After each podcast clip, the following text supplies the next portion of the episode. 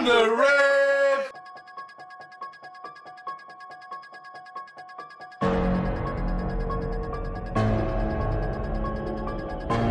Hi, uh, this is Mark Archer from Altern 8 Hi, this is Ian from Dream Frequency This is Slipmatt, and you're in tune to the On the Rave. on the rave. On the rave! podcast. Watch your bass bins, I'm telling you. Hello, ladies and gentlemen of the internet. Today is National Give Thanks for People in the World of Service Day. So I am here to say a massive thank you to all the bus drivers of the world who ferry us peasants who don't own their own vehicles around from A to B for a minimal fee. Gav, And I am the fuck you bus drivers and Dr. Dickhead. I got me antibiotics by the way. You fucking bunch of cunts. I am a skeletal Felix rising from the flames of healthiness. Not really, I'm still ill as fuck, I'm Addy. He's a bright red, Addy, from squeezing that out at the absolute best that he could. And you're tuned in once again to the On the The rave! podcast. Addy, how is your croaky ass self feeling today? I'm at least 50% better than I was last week. You've got a lot more energy than you had last time out. Uh, I've had a lot, lot of banter last time, even though I couldn't eloquate it as best as I normally do. Well, yeah, to be fair, you you weren't like you were a shell of the man you are today, and at least you've got the right sort of drugs in you to make you feel good today. Pingers. Pingers, he's on the pingers, not the antibiotics. Um, Oh, the G- them, them as well. yeah, the GPs are just fucking giving them away these days. Look at we've got an absolutely, Oh, the fuck? We've got an absolutely banging lineup coming up for you today. We've got some class tracks. Uh, we've got uh, absolute exclusive for you um, because the On the Rave crew got mentioned in a song that was where that had a video released. We'll talk a little bit about that. We've got another really interesting Addy versus Gav coming up for you. But first, Very interesting video. yeah, it is. It's a, Quite a saucy little subject. it is, isn't it? Like it is. But first, um, we'll delve into the world of Raver's Choice. Addy's been on social media and he's been thumbing through all of your suggestions as he coughs and croaks and dies in the background. I believe this week's winner come from Instagram. It did. Ev- Every choice came from Instagram today. Yeah. So I'll be smashing the shit out of Instagram next time as well. Yeah, everyone seems to like the pictures and not the words, Addy. And the person that won this week, friend of the show, Ames. Ah, lovely fellow MC. Um, Ames is the winner this week. And I, I think I picked it just because we've never opened on a happy hardcore track before. No, I I don't think we have. Not No, like some, don't like, so. not like some pure cheese. So, what sort of cheddar has he provided for you? Grade A delicious deliciousness. And this is Demo and Mickey Skeesdale, Love You Now.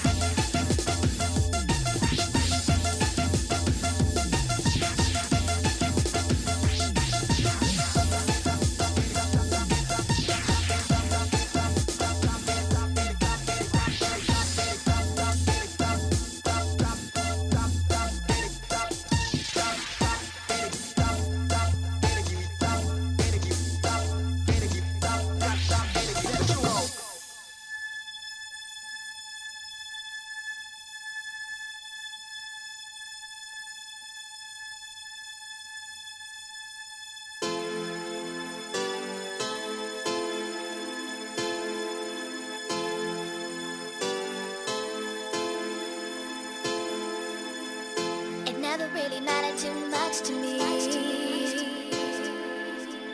That you are just too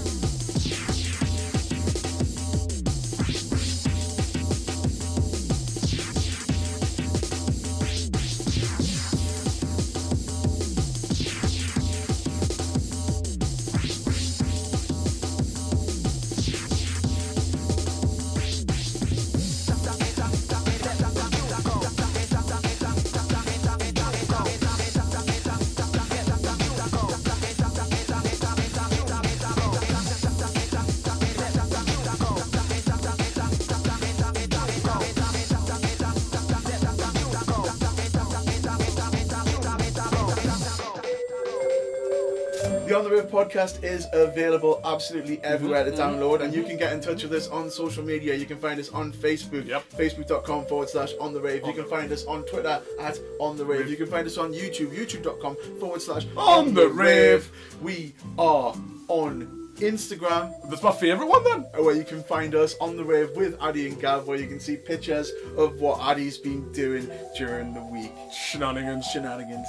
Uh, we are powered by Podbean. And fueled by Basement Snacks. Don't forget that you can go into Ridley Place, wander down that spiral staircase, and scream at Dom's On the rave! and she will give you 10% off all of your cookies and snacks. oh, Oh, goodness. good. well, there you have it. There is some absolutely raucous, raucous! Choice! raucous, raucous, raucous, raucous happy hardcore for you. Addy, who was that?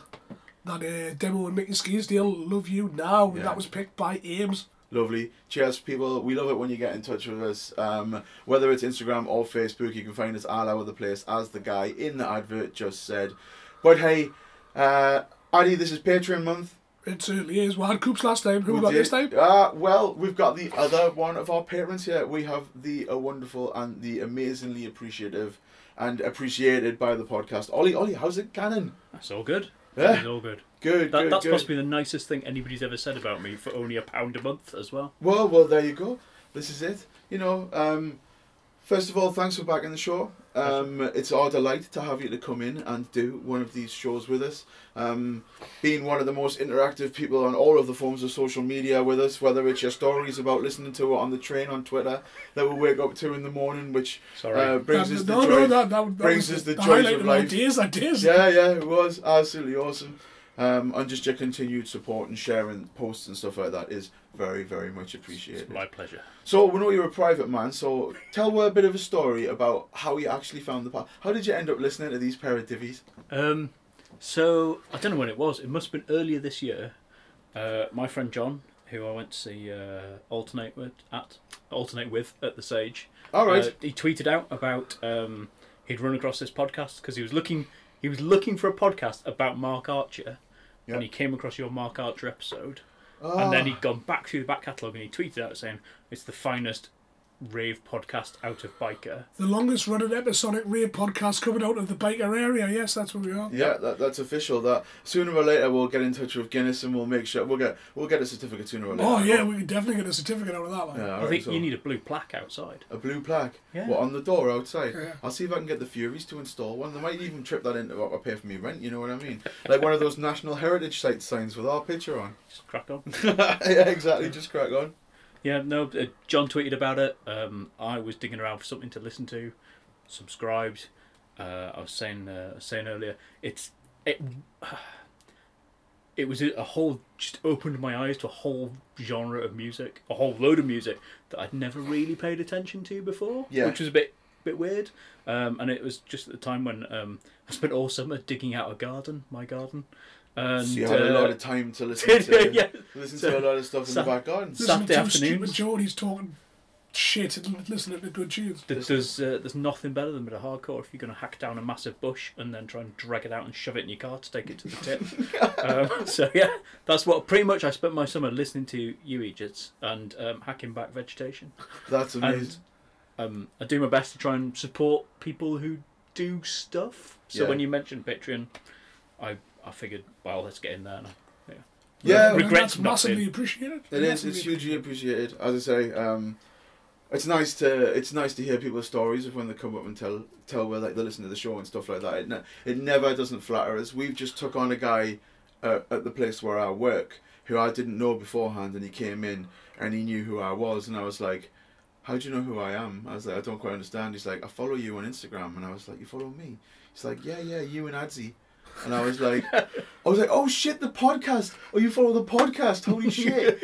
I was like, hey, what the fuck? And you, it just like, yeah, it blows my mind when you get people like, And as I was saying, Donny, before before when you were downstairs making us delicious coffee, Just delicious coffee by the way. um, when we went to Res, and people were just like, "Oh, you're the, the guys from the podcast," and it was like we would just automatically just assume that it was only our mates listening to us. yeah, that's it. It actually was more than just our friends. Yeah. And then to later find out that a lot of our friends don't watch it was a bit of a kick in the nuts, but you know that's fine. We've, we've, we've moved on. We've got Addy's little corner in Russia now. We've got a bunch of followers, and uh, we've just picked up a bunch of Canadian followers as well. So hey All right, guys, eh? hey, all right, eh? Um, to all our buddies over in Canada who might even be listening, like it, uh, like Give us a shout on all forums. Yeah, yeah. Anyone who gives us a shout out will get a mention. um, we will, of course, have our Dave the Rave comment I was, coming up I was later just on. about to say You were about to add that, yeah. Dave the Rave's invited everyone to come to a rave in Sunderland. Maybe we'll talk a little bit That was last about week, Gav. that. The rave was last week. Yes, it was well, last there you go. Don't go to that rave in Sunderland. It was in the past. Um, but in any case, let's crack on and do some of these questions. So you've heard the show before. Yep. Um, you know where we're going to start. So uh, early influences. Who played the music in the house? Uh, where did it come from? Was it CDs, records? Was it the radio? What was your what, what, what was your introduction into the grand old world of music? So I was, I was thinking about this a lot when I read the questionnaire, and I realised actually growing up in in the house, there wasn't a huge amount of music. Right. Like the radio was always on. There was always talk radio on. Uh, I think I think I've been a Radio Four addict, embarrassingly, from about age six. Right. Um, but then on car journeys, you always stick tapes in, uh, and uh, and you listen to what your parents listen to, as everybody says. yeah. Yeah. Um, Yeah. Car, car journeys and tapes is like yeah. I think it's the number one recurring theme, isn't it, when it comes to the early influences? Yeah. Would you, maybe we need to interview some younger people, Addy. Good. We've been trying. We've been trying. it's not. even- next guest, not one is older than us as well. Yeah. It's not even CDs in the car either. No. Like, I think I think our generation, we must all be about the same age. Um, it definitely was tapes in the car. Definitely tapes. It was Um, tapes. I've I've actually got a big handful of tapes from my dad's car before he got rid of his old car. Was it in one of those like plastic boxes? No, it wasn't. Oh yes. the Perry has jumped up at the same I'm, pre- time. I'm pretty sure one of my With the parents' hard cars. on the end. Well, I'm pretty sure my parents had like a, a little tape rack between the, the t- passenger and the driver's seat. Oh, the little In scroll down Yeah, one. with it in in one of the cars, but. Um, no, this was just a load of shitty tapes rattling around this glove compartment, and he was getting rid of the car. And I was like, "I'll have those." those like that's it's real memories of being a child. So there's Yeah, yeah. a lot of um, like things like Paul Simon's Graceland. Oh, amazing It's album. one of- yeah. Tremendous album. That's to this day one of my favourites I've as got well. it on like- my phone. Weren't we Like, talking about this the other day about the best song on Graceland? About the arguments over whether it, whether it's Graceland or whether it's Diamonds on the Soles no, of it's, the Shoes. it's Diamonds on Soldier Diamonds Shoes. and Souls and Shoes, yeah. Yeah, this, is, this, is, this is it. I, do you know what? I could, I could argue about that a lot if I think about it. But um, so yeah, there's things like Paul Simon. Um, there was a load of, of Rolling Stones. There was people like um, uh, Peter Gabriel, Right? um, the nice. Police as well. Early Uh, police. It's got early more, pol- more scarry. Yeah, Yeah. early Police. Um, so this would be what I was. I was born in '81, so yeah, late '70s, early '80s Yeah. um, stuff. And uh, um, I guess that's I guess that's the earliest music I really heard, and and some of it really stuck. I'm still a big Rolling Stones fan. Um, don't really care for the Beatles, which you have to be careful admitting. People seem to be I very hate them. I think they're overrated as fuck. yes. there's there's a few good tunes. um, I've, I've always been quite a fan of the Beatles, but I understand what you mean when you talk about things like that. I, I have a disassociation with Queen. I don't get it. Yep. I like I used to thought I used to think Queen were amazing, and now I'm just like I don't get what I ever saw in Queen. Like it just it just doesn't do it for us. Same with the Smiths. but I never liked the Smiths. I, I went through a phase of liking the Smiths, and then I realised that Morrissey's a massive cunt. I'm glad you said it. There you go. there you go. But, uh, It's Addy's got a handle. If you want to tweet at him, Morrissey, um, that's at DJUEP E on Twitter. Bring it on, Um, Morrissey. You're a massive cunt. I saw yeah. you with your Guardian t-shirt on the other day, you bell. Did There you you see go. the worse than the Guardian? Did did you see the trousers he was wearing? No, I just saw the Guardian With a, t-shirt. coi- with a corduroy. No, they were. Oh. I don't even know what they were. They were like a pair of jeans zoomed in. They were just. They. They. It's worth finding. It's worth going looking up that photo. Find the full length photo. Right, okay. Um, well, I'll tell you what we'll do. We'll look for that photo. We'll post a link to that photo. and what we'll do now is we'll intro- we'll have a little chat about this song. And while your first choice is on, everyone can look for that photo, right, and enjoy the first track. So, um, do you want to tell us a little bit about why you've picked this track? Yep. So um. So it's a Rolling Stones track. I've Yeah. listened to a lot in the back of the car. Um. And Brown Sugar is. It's Oh. one of those songs that, like. It's a little bit of a cheesy wedding song, wedding disco song maybe, but everybody can dance to it, and it and it pumps out, and um, and I think if I go back and listen to the lyrics now, it's probably mildly offensive, but I've never bothered. Like it's just Yeah. a, it's just a great like from the first minute it just straight in there, and uh, and it and it powers through, and it's not that long as well. Like it's a good thumper. Well, well, there we'll go. Well, let's keep that one nice and short and sweet. Everyone get on board and get a, a get a quick Google on and look at the state of Morrissey's pants he was wearing when he was wearing the Guardian when he was wearing the Guardian t-shirt. Yeah, yeah. When he was wearing the Guardian t-shirt, while everyone enjoys a little bit of Brown Sugar by the Rolling Stones.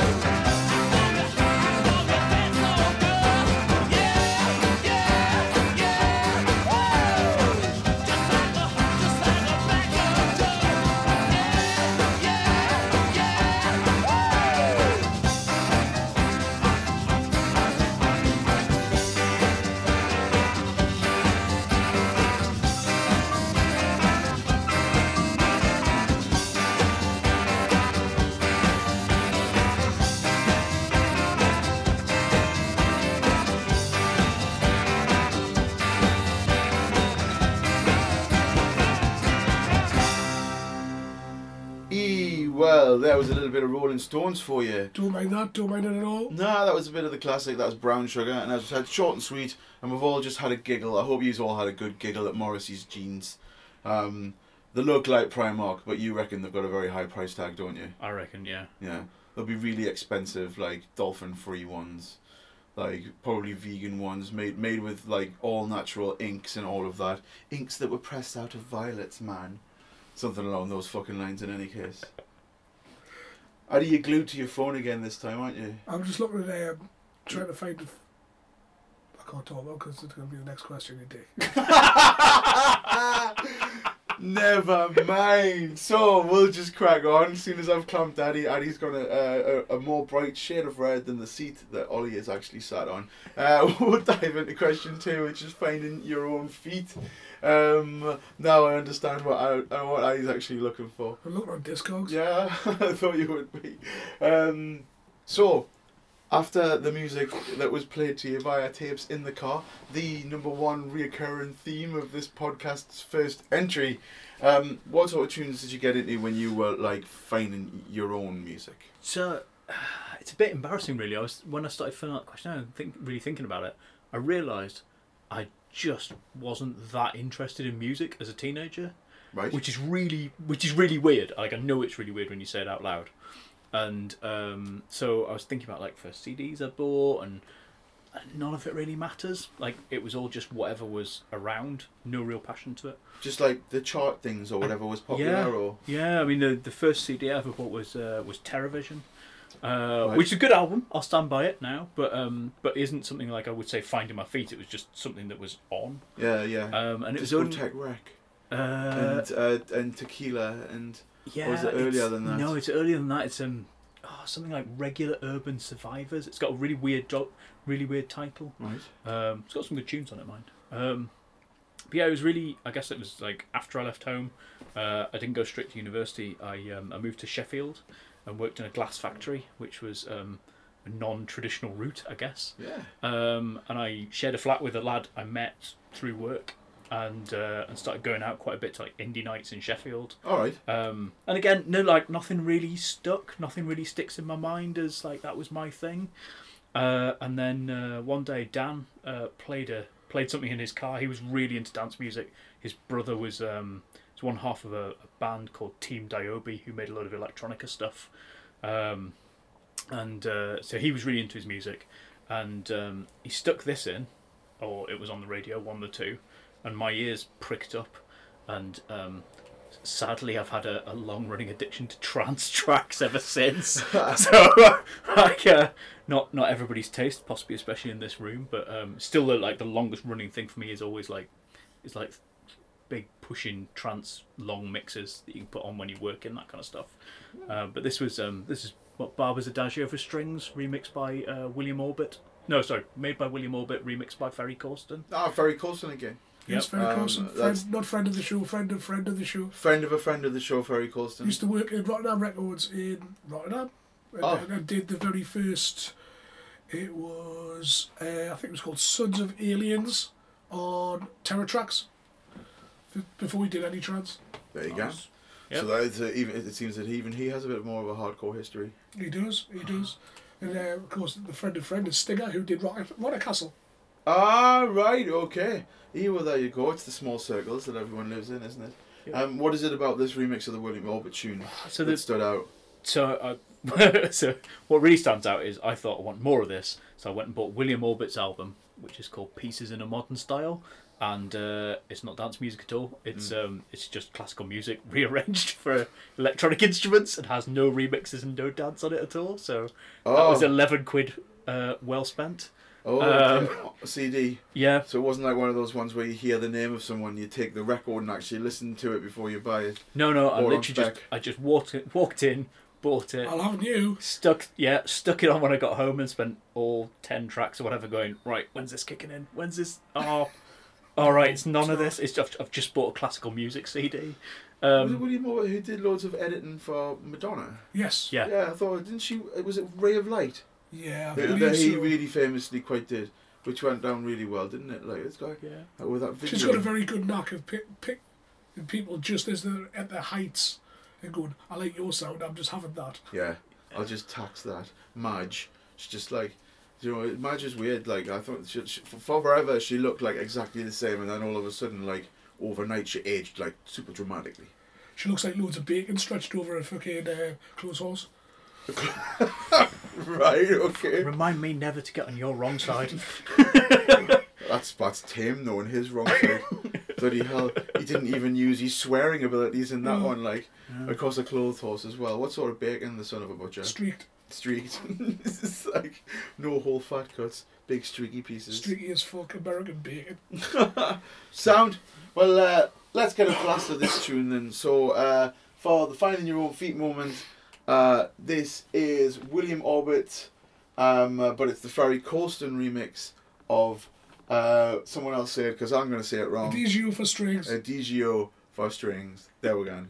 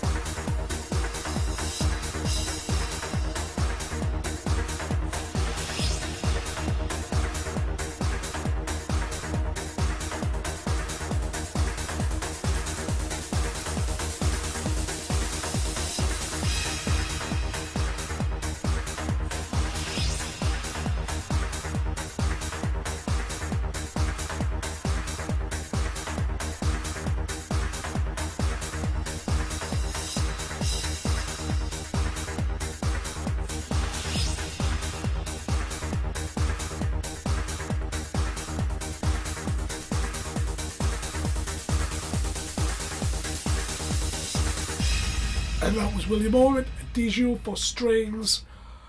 Trans classic, in it? Yeah, Ferry Corsten on the remix there, and that is a bit of a, one of those trancy, trancy, trancy classics. Coming straight out of Rotterdam. Ah, well, there we can.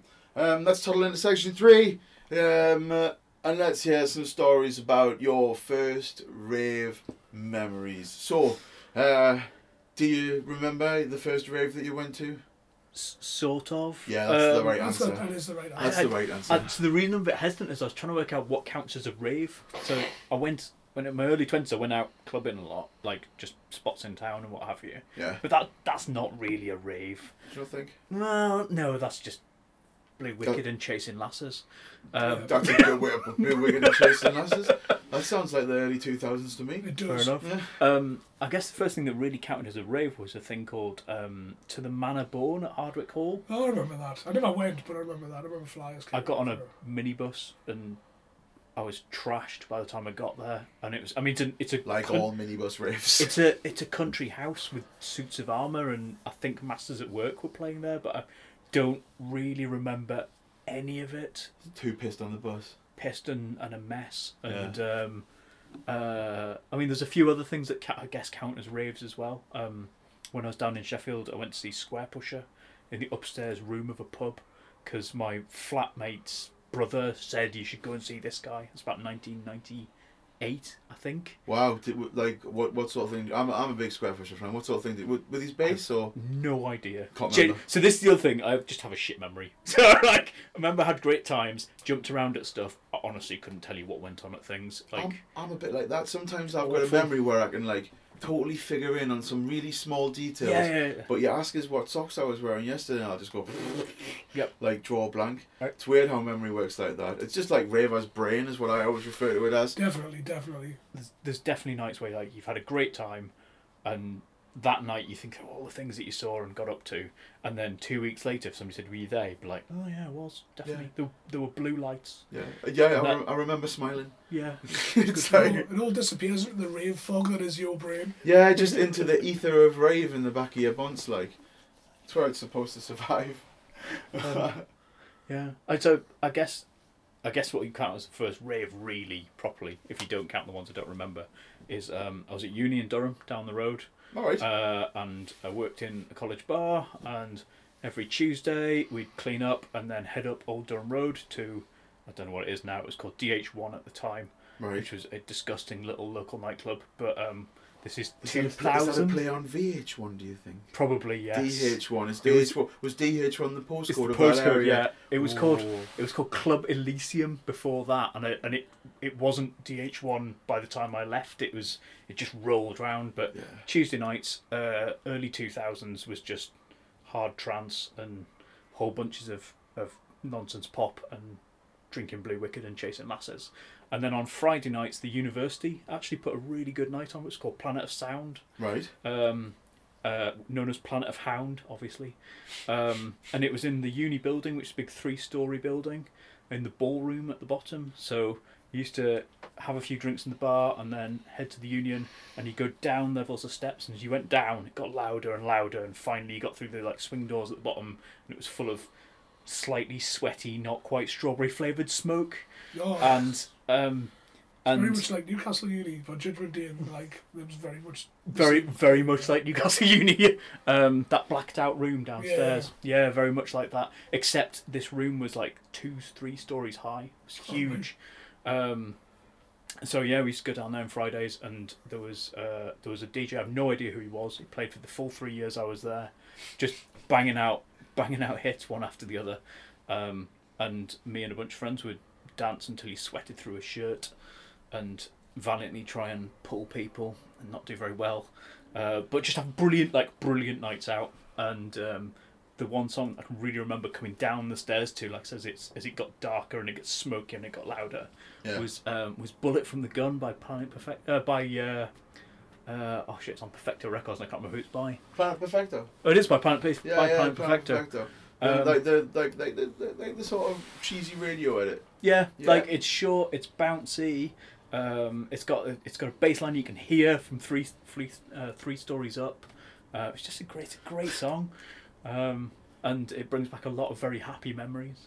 Yeah, Um, that's what you want from those sort of memories, isn't it? It's like my memories of wandering down those stairs into turbulence out at the Newcastle Uni when you go down and kick the doors open and fucking the, like the, the whole the whole place is grungy and sweaty with the low ceilings and stuff like that. I love when you open doors into a club and you get that wash of hot, slightly stinky air.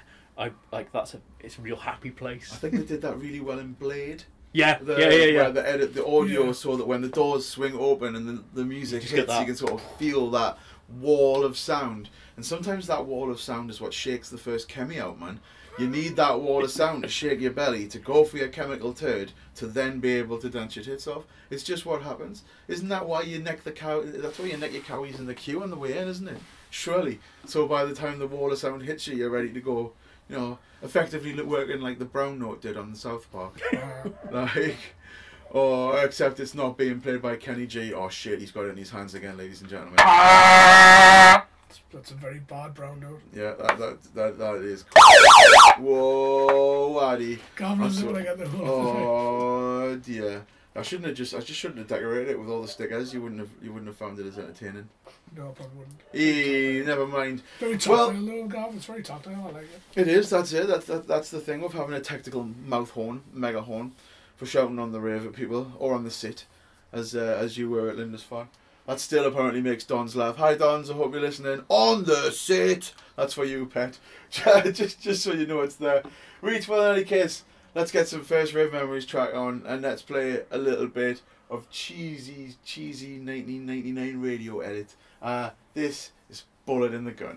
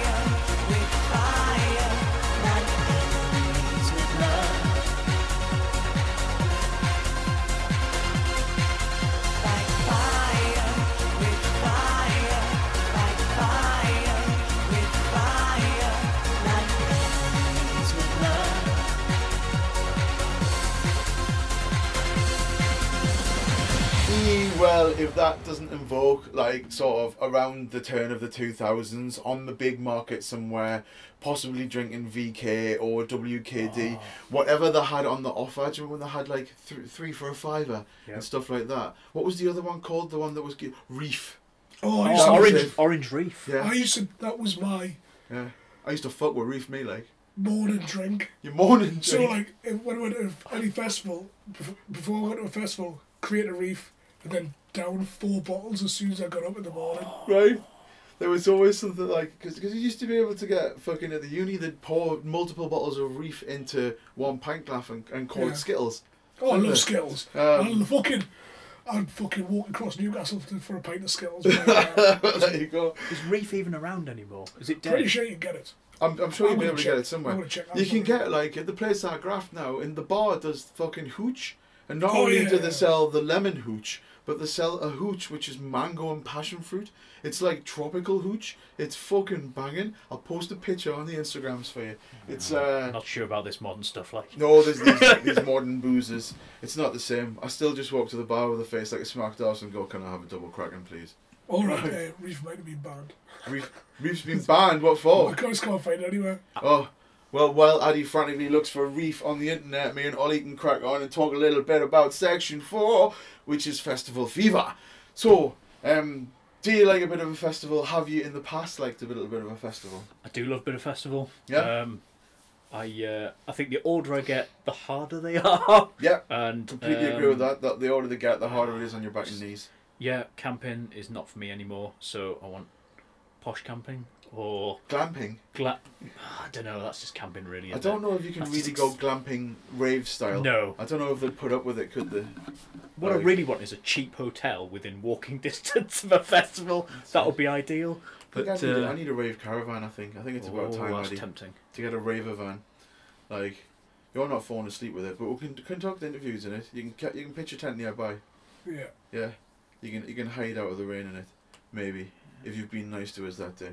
If you're not in full on tinker mode, Because that's just- I'm always in Tinker mode. well that's it. That's just when you cause bother, isn't it?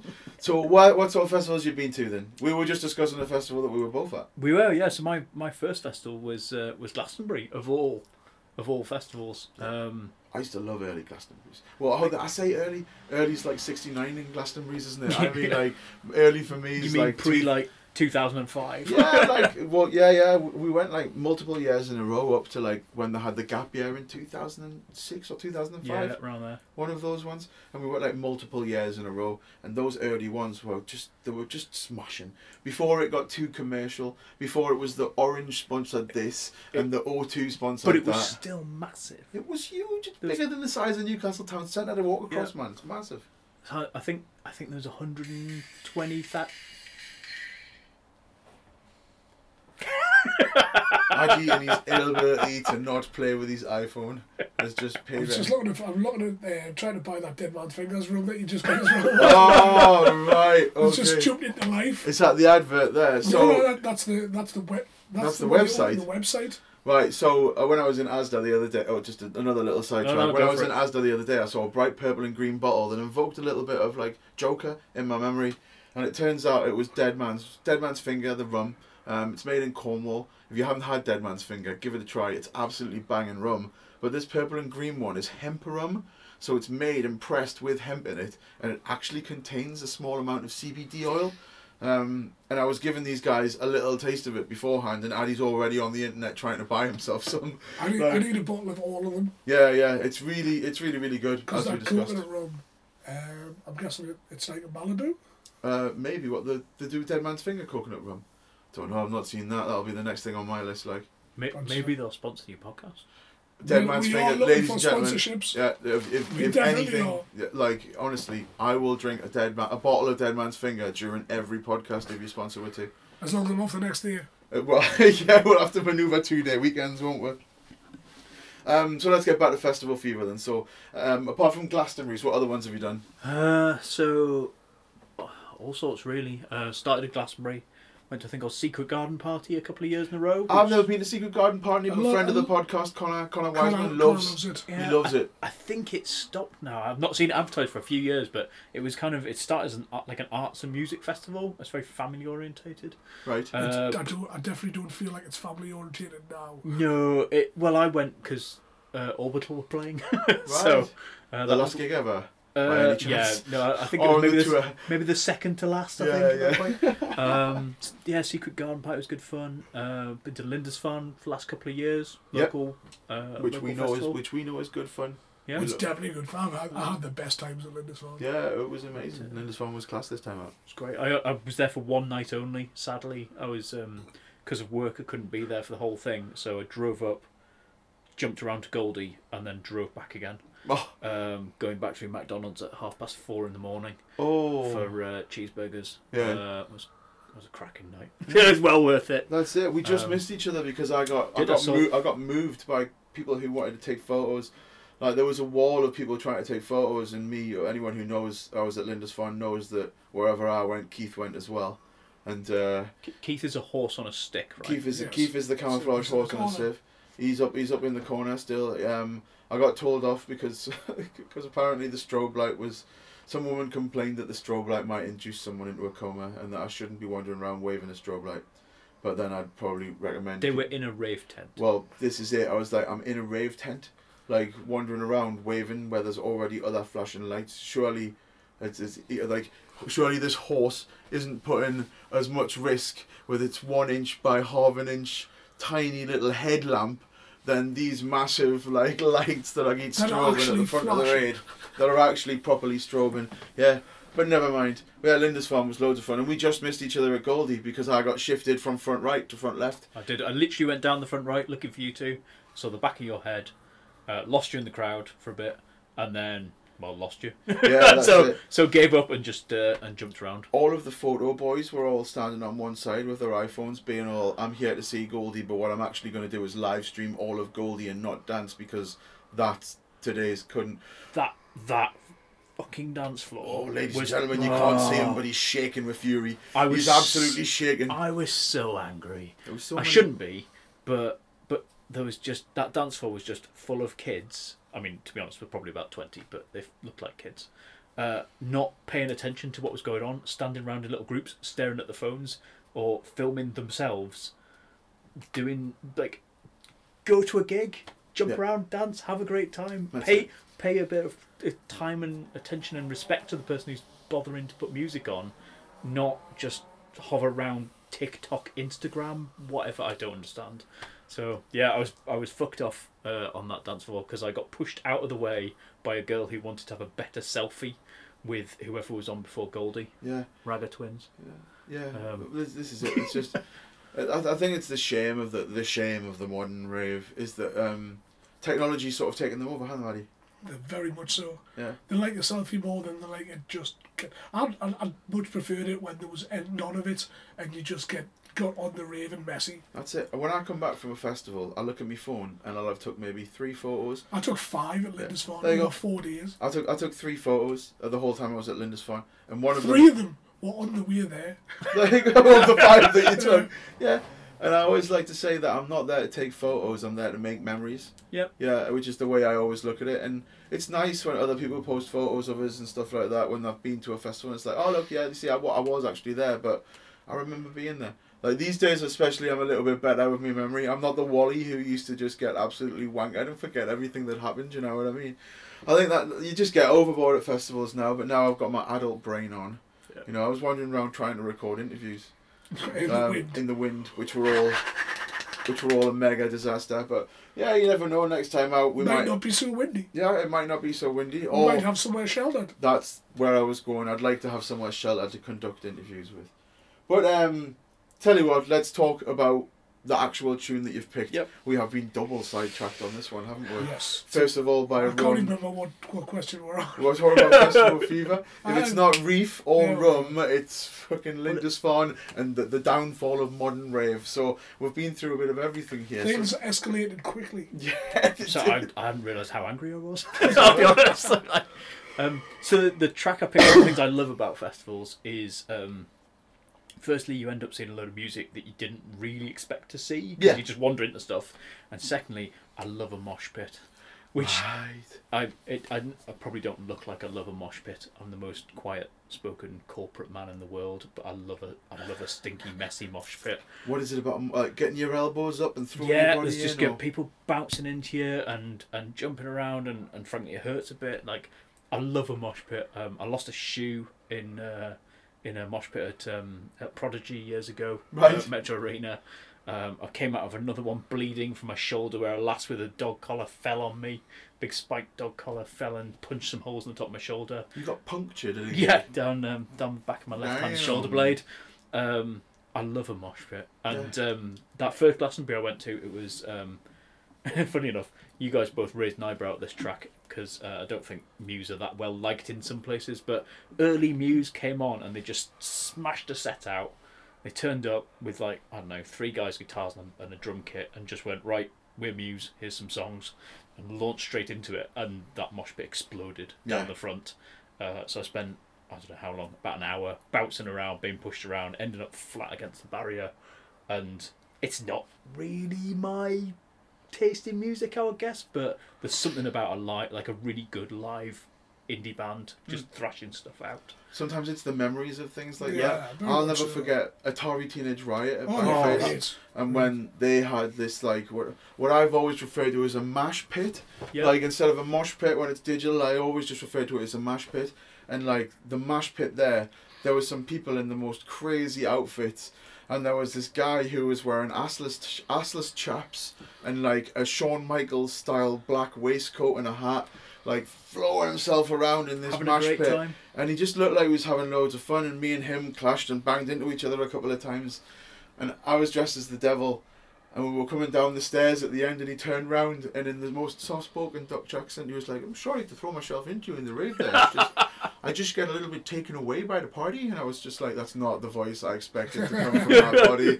Like, I swear to God, I thought I was gonna, I thought he was gonna be like a pure Texan or something like that, but no, it was just a little Dutch guy. So You've got to Um, love the pit. yeah, I- that's I- it. There is the, uh, there's a time and a place for a pit. I'm not into it. We know when you're standing around the peripheries of a rave and you get that one random Wally who just throws himself into loads of people at once Yeah, and he's just uh, that- they're a bell end. yeah, that's not a mosh that's, pit. That's not a mosh pit. That's someone being a bell end. But when there's there's people all doing it at the same time, nobody gets hurt. It's cush. You know what I mean? It's good. A good mosh pit. I once got like proper battered in a mosh pit actually at Newcastle Uni, seeing Yeah. The Exploited, and I. Uh, I just I got kicked in the shins and went down and just got kicked a few times and they weren't trying to. It you know, just you you just yeah. you just get taken down. war. That's it. It's just my punch on for wearing shorts, Addy. I've got I've just I'm constantly bare shinned, and someone's fucking docks just went ah, and I. There's, there's the thing. definitely a difference though between like a good-natured mosh pit and a bunch of people who just want to fight. Yeah, well, And yeah, good-natured mosh pit is a is a thing of joy. it is. It's a good thing. Right, Sam. Well, let's crack on and play this track then. So, um, definitely for the first time on the podcast, we're going to play some Muse, um, and this tune is It's Plug In Baby, and it's a really dodgy audio copy from an early live gig because it's the nearest thing I can find to that day at Glastonbury. there we go. So here's a bit of live Muse.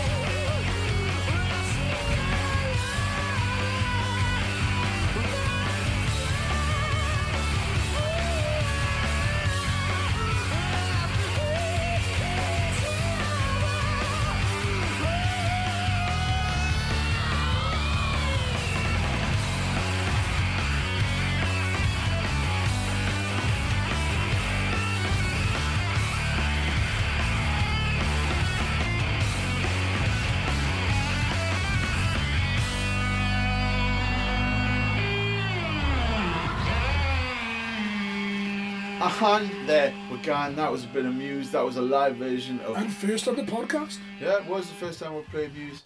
it Um, might not even get pulled because it's a live version.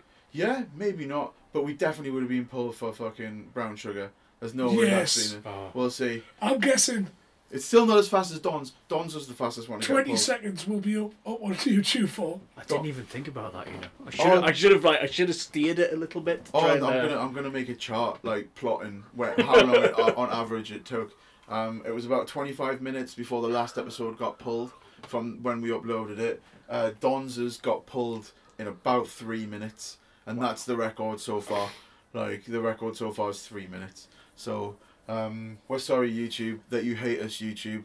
Not that we're monetized on Yeah, YouTube. it's not like we're monetized and we are educational. Yeah, Because, there's you it's not like I wrote a disclaimer when I did media law last year.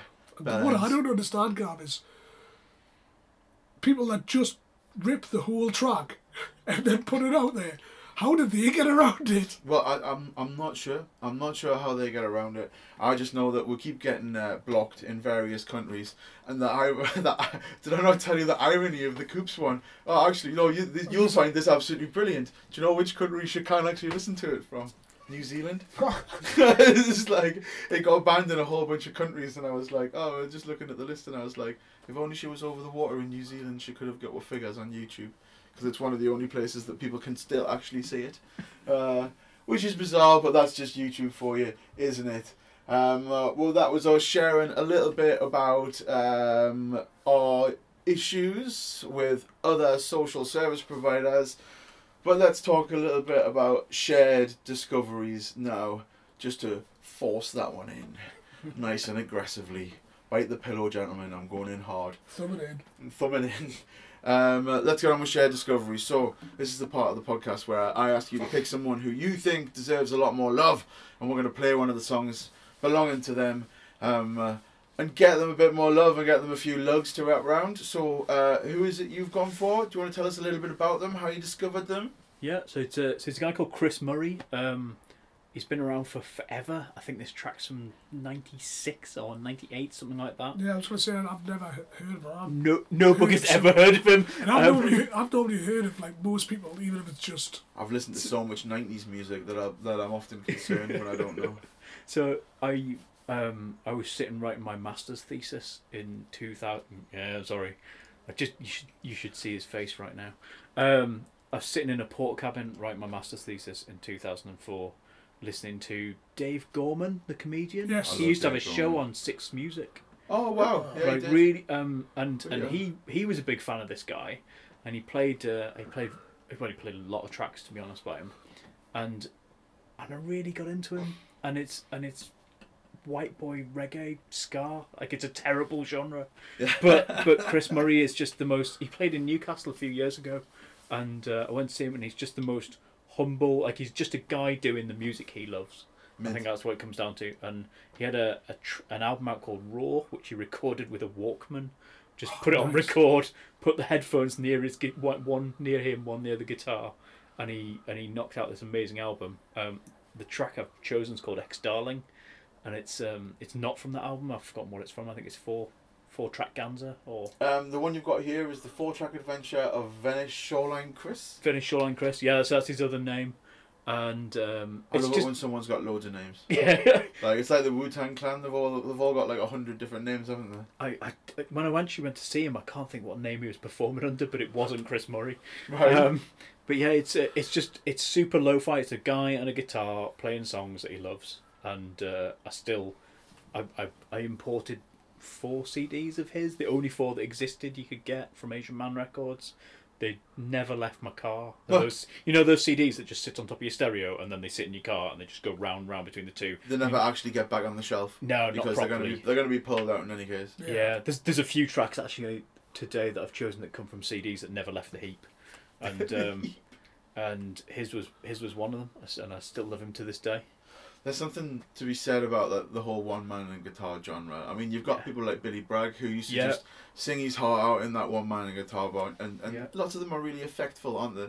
Because it seems a little bit more personal. There's a there's a local guy called John Egdal, um, who was a singer songwriter I was really into in the early 2000s, I guess. Who has a, a, C, a CD called um, Your Big Day, which is one story I think about how he fell in love with his lass, and it's just if you see him singing it on. I, I doubt he's I doubt he's ever performed it. live. He's not performed it live in ten, like ten years, but um, some at the Cluny a few times, places like that, and he just gets on stage, works works his way through his songbook, and it's an amazing thing to see. And I, I, Chris Murray was very similar. Mint. Sound. Well, um, I think we'll keep that short and sweet. Yeah, definitely. Um, uh, for your listening pleasures, oh, do you know where they can listen to him? Did you say he was on? I, I think I think he'll be on Spotify. Um, yeah, he must be on Spotify. We'll find out for you, inform you once you've listened to this track. Um, uh, this is the recommendation track on the Shared Discovery section from Ollie, our wonderful, wonderful patron. And this is Chris Murray, and the song is called Ex Darling.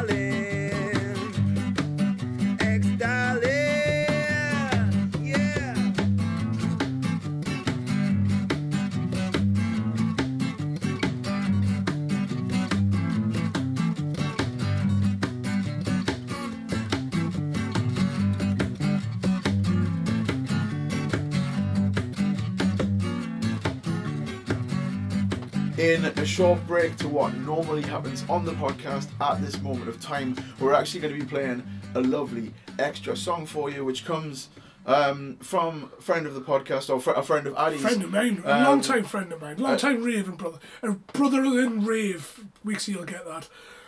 Uh, Paul Weeks, straight out Leeds, straight out of Tesco's, straight out giving you. Used to be a happy hardcore MC called Doctor Strange back in the day. He also worked with me on various Gabba things under the name uh, Extrement, Extreme Hardcore Shit. Extra. making Gabba uh, and various other unlikable records. But now he's done turned his hand to hip hop. He's been doing it for a long, long time, and we actually get a shout out on his last uh, his last album Yeah. Um, so he released a video uh, not that long ago. this week. This week, there you go. He released a video this week um, where On the Rave actually gets a shout out. Um, the track is called, I I think it's Back in the 90s. Back to the nineties, Back and to this the is 90s. uh, the cleaner remix by off the wonderful, wonderful uh, the Gipton removal firm. Yeah, thank you very much for the shout out and uh, show him some love. Go and give them a view. Um, They are available on YouTube. Gipton Re- removal firm. Yeah, give it a dig up. Uh, we will post a link as always in the description. But here for your viewing pleasure is the tune back to the back to the nineties. Going back to the 90s to reminisce about some of the things that we miss. So come and take me to the top. Big fish, little fish, cardboard box. coming on strong or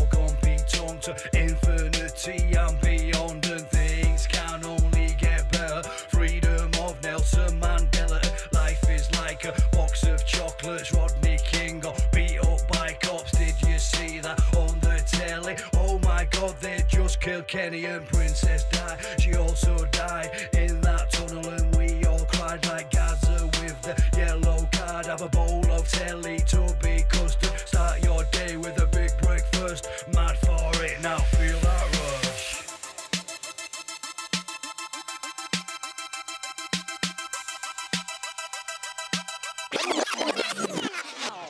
Give me the 1990s every time. I can't remember much, but to know I had a good time. Give me the 1990s every time. I can't remember much, but to know I had a good time. Rewind, come along with me on a journey to 1990. One, two, three, four, five, six, seven, eight, nine to the millennium. Hardcore, you know the score. The drugs don't work anymore. Choose life, choose a job. Shooting stars with Vic and Bob. Tupac, Biggie, and Kurt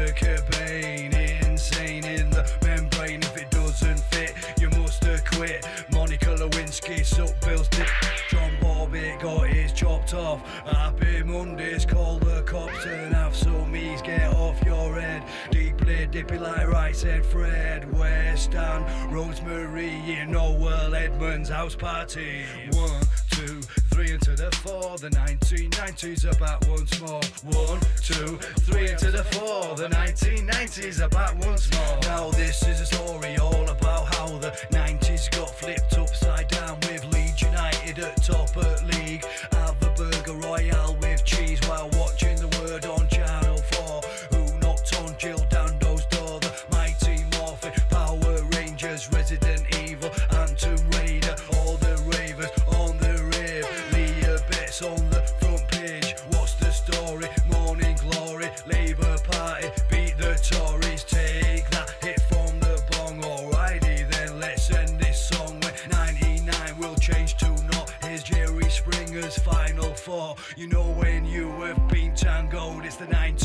1990s episode. If you don't know, now you know.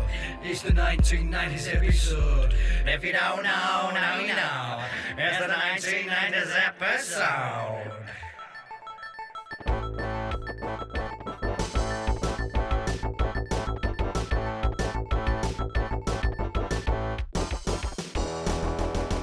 Ladies and gentlemen, boys and girls, children of all ages, welcome to the most confusing segment on the whole of the internet. Welcome to.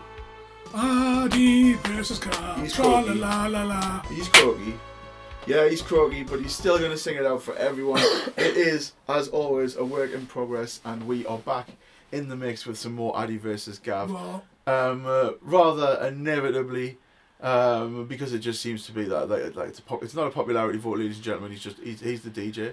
Yeah. Yes. But um, Who's who's winning, Gav? well, Who's- I- who's Addy, won, Addy won again. How many times? That- How many that- times? Tell that- me. Okay, tell me. tell eight me. times. Tell me. Eight times. Eight time, times. eight time, eight time Addy versus Gav, champion of the world. I might die. Whatever it was going right at the end there. Yeah, the score's eight to two. I'm not doing very well with this one. So I'm breaking Ric Flair's record, really. you what? There you go. You're going for the 16th time. Yeah. I'm going to end the segment before you get to 16. It'll just be gone. It'll be kibosh, and I'll think of a new, I'll think of a new little mini segment to go in the middle of the podcast. In a new mini segment that people won't understand and So- won't give us any sort of answers for. Wait, so Addy, how are you then? What, uh, what, what track actually won? Well, it was songs your nana might like or your grandma. What, what's that? Oh, what what what, for me? Yeah. On DJ Magical, of course. There you go. Rush Hour. Yeah. There's that's- only ever going to be one winner. Well, that was it. I, I went out. I went with my heart, and I should just go with the popular vote. I've got to stop doing that. But in any case, yeah. So as Addy has just well fought everyone this time out, we're gonna do. This is songs, yeah, grandma might like. Well, I'm gonna go. Uh, that yeah yeah that that's that's fair.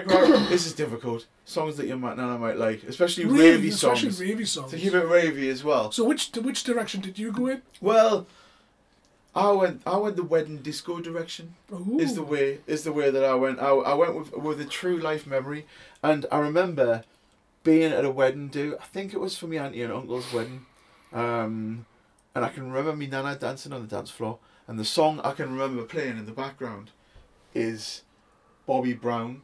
Two can play that game, but it was like you know the sort of the ravier dance mix of it, the K classic mix. Yes, it's a nice Um, mix. It's a nice mix. And I've just got I've just got a memory of this on the dance floor actually happening. So I, I think I went with a real life event there, Addy. Right. Um. So what what is it what is it you're going for for your vote? Well, I could have went. bo- I could have went two, one or two ways. One is the obvious, play something fucking absolutely obnoxious, and like a proper granny kick in the cunt type tune. Or I could show everyone that I've got a heart and play something beautiful, but still ravey. Still one of my favourite ravey bands ever, and that's Captain Ahab. Ah, Captain Ahab. They've been playing on the podcast before. And what tune is it you've picked? Stay with me. Oh, the uh, with that beautiful vocals. Yes. Yeah, you see, you see, he's just just showing that that you know we are capable of making mature choices here at the On the Rave podcast. Yes, we are. Right, okay. Well, as always, you get yourself onto Facebook, facebook.com forward slash. On the rave. There we go. And you can catch up with the pinned post and choose which of the two tracks you're going to pick. Dive into the comments to have a look and listen to the videos yourself on YouTube. Is. And leave a suggestion as to what we can have for a topic next time out.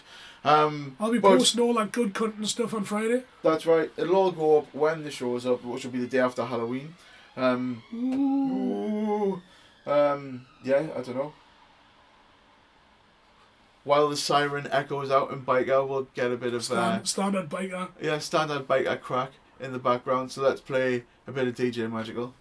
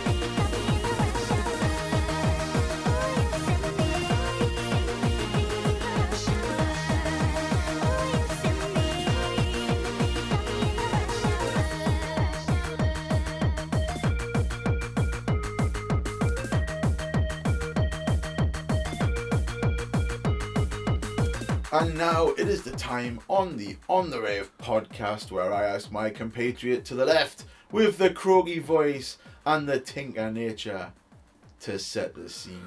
Right, Ollie. You're at Lindisfarne. You've got up in the morning. You've decided to have a cold water swim because I know that's your liking. That is my liking. You just come strutting out the beach like some sort of raved up James Bond from that fucking film. You're straight, you're headed straight to the rave tent in Lindisfarne. You push some lass out the way that's trying to get a selfie eh? because you're having that space Get out of my way. front right all night. And the DJs that may or not, maybe someone you know, plays the best record in the world ever. Are you hands in the air are you screw facing down? Uh, so I've had to play the Joker card.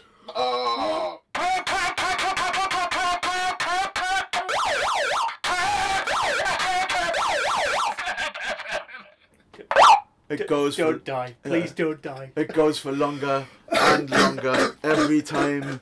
Um, that was Addy turning himself into a veritable lungless beetroot for a moment. He's got a delightful tu- turn of purple. Kind of looks a bit like a bruise. That But loses yeah, is fucking saving me though. we've played a little bit of a wild card, a wild card, um, and I understand you've approached it in a very different way. So I was thinking about hands in the air, screw face. Which one am I like? Which would default to? And I realised I do them both, and I do it like very different situations. Ah, So like so you're a free, you're, you're a frequent turner from one to the yeah, other. yeah, Right. definitely a foot in both camps. Um, probably not what I mean. Um, so I was thinking like um, I was at a state of trance last year. There were like thirty five thousand people in a warehouse somewhere in Utrecht, and uh, something came on and hands go up. Yeah. Just Especially just in have- trance, I would imagine. There's, Oh, there's a just- lot more. There's definitely a lot There's a lot more. more ups and downs. It's a slow dance trance, isn't it? Like it's it's arms in the air. Well, there's Yeah. lots of just. There's just Da, da, da, da, da, da, up here. it. It's one of those things where like you've got a track that everybody suddenly gets into and you feel it coming up. Uh, you feel coming up, and there's Euphoria. uh, there's yeah proper euphoria and lasers and and I can't help it. My hands go up in the air. Yeah. Um, but there's other things. I mentioned I love a mosh pit. Yeah. I do just love those tracks where you just you got your your hood goes up, face goes down, and you're just having it. And um, and that's that's what I, I picked. I couldn't I couldn't choose between the two. I, I think I do them probably equally. So, So, uh, uh, actually, it's a good way of thinking about it. Like It- it I'm- really, really I think, is. Is this the only time anyone's Yeah, done this? to, to me, it's the only time anyone's done a, a, a screw face and an arms in the air, and I'm kind of jealous that I didn't think yeah, of it. that's I, really I'm, good, though. I'm kind of jealous I didn't think of it straight away because now I think about it, it's like It's obvious. I totally could have done both. it's been done. Yeah, I can't believe it's not been done. You've listened to enough to be- to probably be able to be right in that I situation. think so I think the other thing was just the tracks I wanted to include, and I couldn't fit them into the category. And here was a here was a sneaky chance to uh, to go right and get something. yeah, yeah. Get Did you in. was th- was there many tunes that you had to miss off a list of your favorite tunes to fit them into the categories for the podcast? Yeah, there was tons and tons of stuff, and now my mind's gone blank and I can't think of anything. No, it's fine. But- everyone says everyone says the same thing, and it's like because everyone has such a back catalogue of treasured tunes. Yep. You sort of you want to play the tunes you love, but like it depends how much you want to play the game. Yep. If you know what I mean. Yeah. Uh, it'd like to fit in to fit it into the category, so you might have to miss out something that you really love to fit something that goes in the category I better. think I figured this was an educational podcast. It's a hardcore Yeah, history, that- so that- I tried to stick to the categories rather than just make like Ollie's favourite playlist. No, no, well that that's fair. Crack. It's, it's, Everyone it's takes it good a different way. So like so let's talk about what actually made your hands throw up the air. So what tune was it that made you So you said you were at the, the rave and I was all of a sudden it went and you realised your arms were up and you wrote it in your iPhone, you know what I mean? That's Crack on. exactly the one. I was on a balcony in a in a warehouse in Utrecht, and Right. uh, this track by a guy called Ilan Bluestone, who I'd never heard of. I think he's signed to Anjuna, which is probably why he was at uh, at a state of trance. Uh, it came on. It's called Mama Africa, and it's um, it's got a big floaty vocal. It's got a big driving bass line. It builds and builds and builds, and it, it's just a it's just a big, slightly cheesy trance tune, I guess.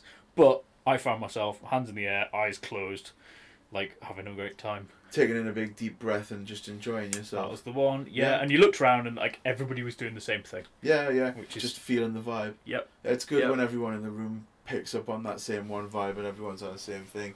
And uh, so, what was it that made you do the exact opposite? And what we'll do is we'll do a back to back action here. Just smash them out. So we'll get a bit of delightful trance on. Everyone in the houses can all try it themselves at home. Try it yourself at home, ladies and gentlemen. So wing your arms up to the first one, and then try pulling a screw face to whichever track you picked. So what what is it that turns that frown upside down and makes you start punching the deck? Screw That's face. I, I, I mentioned I love a mosh pit, and Mm. I uh, and I love a prodigy mosh pit. Oh, and I don't th- I don't think it'd be an on the road without at least one prodigy track sneaking in there somewhere. What we, we, we do regularly have Prodigy Yeah. tracks, yeah. and uh, and there's a live version of uh, of their law, which is, I oh, I love it. It's just a it's just a grimy, dirty, angry, noisy. You shouldn't play it while you're driving because you'll drive like a dick kind of tune. um, and uh, I think I think I sent you a link from um, it's from the Phoenix Festival. in Oh, ni- yes, yes. 1990. Yeah, I've, I've seen the video for this one. Yeah, it's from like it's, it's from French telly, I think. Uh, somebody streamed it from French telly. It's on YouTube. It's I, I regularly put that on and just have it on in the background, and it's just the Prodigy turning up and doing what they do, but at like at full tilt. There's no t- like there's I've seen them live. I don't know how many times, five or six times I would have said. Right. And uh, but never quite like this. So um, and there's nobody because it's early. Nobody's got a mobile phone. Nobody's twatting around with cameras. They're just Everyone's just dancing. everybody's just dancing and smashing their way forward and um and I would have loved to have been there but I'd have been 14 so so I wasn't at Phoenix Well, there we go. Uh, I'll tell you what, then let's get this back to back started. So, um, Ollie has played his wild card. So, first, we're going to have a bit of arms in the air with Ilan Bluestone, and then we're going to have a little bit of Screwface Screwface. with the Prodigy, their law. Um, try throwing your arms up to one or the other, and Screwface and down the other way around. We'll slam it on the rave in the middle there just to keep the party going.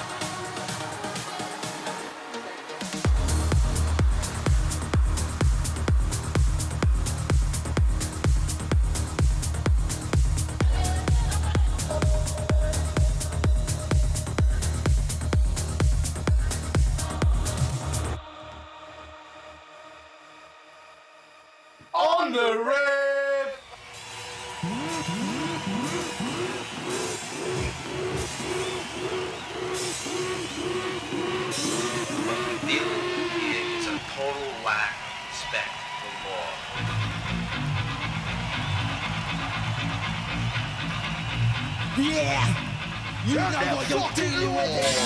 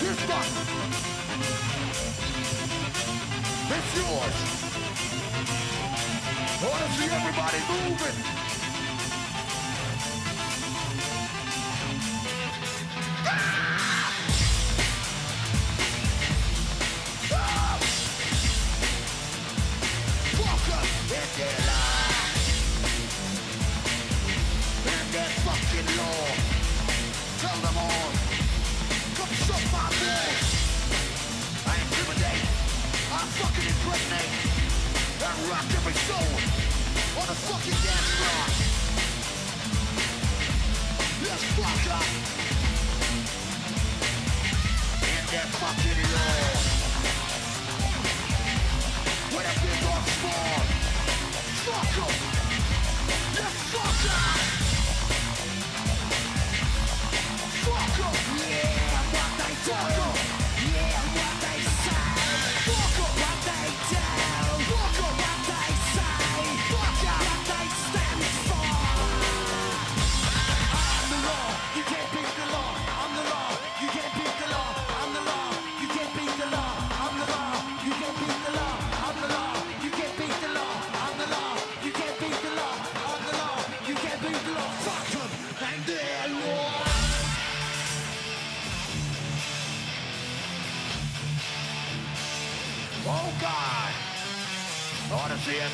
everybody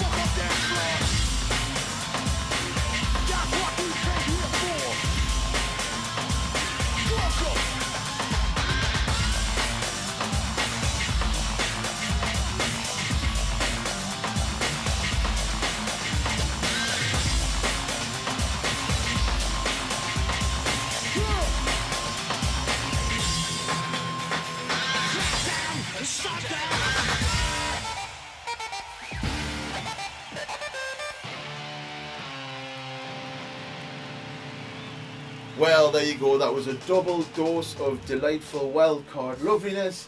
That was Mama Africa, followed by Their Law. So I hope you all thoroughly enjoyed a bit of Arms in the Air Screwface. And let me know in the comments which of the two songs did what to you, whether it be on Instagram, where Addy's had the most responses this week, or on Twitter, or on Facebook. You know, we're all over the shop, you know what I mean? I'm going to try and get Addy to get an on the rave Snapchat, but that might be dangerous. I could do that. You could do that. I don't know because I, I don't know. If, I could. I'm it. Addy's going to work out if you can get one. Like, I don't know if I'd have to get rid of mine to, to add another one to it. Well, there we go. These are these are things that he'll find out on his journeys through the internet. Um, let's crack on with section seven then. So section seven is the dedication section of the On the Rave podcast. This is when we give you the chance to play a song for whoever um, and dedicate it to them. So, is there someone out there that you would like to play a song for? What is the song and why is it that song? And then we'll get it played for them. So I nearly pulled the wild card on this one. Right Which- for a double dose of dedication. double dose dedication um, because and the and the the people who didn't make it was um, I I try and do everything I can to support like local causes, local charities, but also local businesses. And so I wanted to dedicate a track to um, a couple of really great little local independent shops. Right. Uh, but then I realised that Screwface and Hands in the Air was probably more important to me. so I pulled it then. Well, why don't you give the shops a little shout? Give the shops a little shout out now, so people can deal with them. So who are you trying to shout out? So I I, uh, I come from a farming background, and Right. I uh, I'm um, great belief that if you're going to eat meat, you should eat in the highest welfare, best sourced meat you can, or or don't eat it. And there's a shop in Gateshead called Block and Bottle. Uh, one side of the shop is a butcher's shop. The other side is a beer shop. I go past that most mornings. It's fantastic. Have you And been in? I've never been in, but they are, I will. they are lovely people. They're great butchers. They source great meat. They know their beer. Lovely folk. Go and go and stop in. Say Ollie sent you. Would be I will- even funnier. I will pop in. I go I go past there all the time, and um, my dad was and my granddad were butchers before. Yeah. Go the son of a butcher, aren't you? The son of a butcher, and uh, who also. My uncle was a farmer, so all There you go. things. So- I appreciate a good, especially a good steak. Yep. So they're they're great meat and they they know their stuff. They're lovely folks. It's not the cheapest, I'll be honest, but um, I but don't mind paying for good meat though. no, no. And I've had some I've had some fantastic steaks from there. Uh, so I nearly dedicated a track to them. Right. Uh, but really, I have to dedicate a track to the most important person in my life, which is my lass. Right. Well, That's Um, nice. It's nice. I That's think it. it. it, yeah, I think I Close could second. Well, no- I'm really hoping she doesn't listen to this in some way. you're, just, you're just destined to cause this man bother today, aren't no, you? not at all. What's he like? Um, so Bex and I have been together for like 14 years. We met Blimey. online, and um, she's she's my partner in crime. She puts up with all of my shit, and I do. I, I was trying to say, like, there's not many people you meet in life who, if you came home and went, "I've bought a turkey fryer and I'm going to deep fry a turkey for Christmas," they wouldn't go, "All right, that's fine," or, or, um, I sold my perfectly sensible car and bought Tiny blue one. a tiny, tiny, shitty blue 30 year old sports car that's unreliable and leaks and is hilarious pop up headlights. Those pop up headlights are fucking hilarious. See, it's it great. makes a car so anthropomorphic, doesn't it? Yeah. Like it gives them personality. It's called- You need to get some. Oh, is it a bloke? Yeah, it's called Fat Harry. Fat Harry. Um, there's not many people you can you meet in life where if you go, I'm going to sell the sensible family car and buy this terrible thing because I think it's fun. And she went, Yep, brill. does it have a soft top? Can we put the roof down in summer? I'm like, Yes, it does. So I, I, I met my match when I met Bex, and she's the most important person in my life. And um, she's not into rave music or this podcast, and she puts up with me playing stupid tunes a lot. but um, but I wanted to play her something that's that's quite cheesy, but uh, he's got a hell of a voice. I don't think many people can really challenge Barry White for just having a, the Walrus of Love. Yeah. He's just got a great voice. And that uh, moniker is so good as well. Yeah, isn't yeah, yeah, The walrus of love. It's Um, just like getting the manatee of happiness. Yeah, if you wanna if you wanna dance around your kitchen uh, on a Friday night because you've had one too many drinks, and uh, then then Barry White is the person to do it to. Do I think just soul music's the one to do it to. That's it. I, I just- go I- with that. Yeah. Yeah, I came in pissed the other night from work. I stopped around at the end of work. Budget Taxis decided it was going to take 53 minutes to get us a taxi. So I ordered a few rums. Um, and then by the time I got home, I was a bit drunk and merry and I decided it was time to pop the soul on and I was just dancing around in the kitchen to the soul. And my last, when I got in, Steph wasn't feeling great. When I got in, she was like, I feel ill, uh, what's going on? And I just put the stole on and started dancing, and before she knew it, it picked up her spirits, and she was dancing around the kitchen as well. And I think it's just the power of soul. And Barry White's amazing.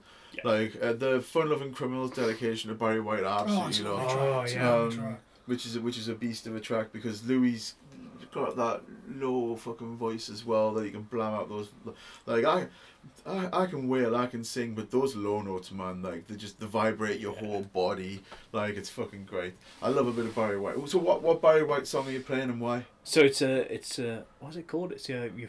I mean, you're my first, last, and everything. Yeah. Ah, yes. Uh, it's classic. it is a classic it's classic and it says everything I need to say, probably better than I'll ever say it. Ronseal yeah we love a bit of, we love a bit of Ronseal like Definitely. Sound. Well, I'll tell you what. Uh, why don't you introduce the track for her, and uh, I'll edit a little section where you just introduce the track and play this for you, and I'll send it, so she doesn't have to listen to the whole podcast, just like I did for Steph when we did the redo, because she doesn't often listen to the whole podcast, but she'll listen to the bit dedicated to her. Oh, that's very kind of you. Thank you. So this My is uh, this is Barry White's uh, first, last, and everything. Uh, dedicated to my last Bex for putting up with all of my nonsense for far too long. We got it together, didn't we? We've definitely got our thing together, don't we, baby? Isn't that nice? I mean, really, when you really sit and think about it, isn't it really, really nice?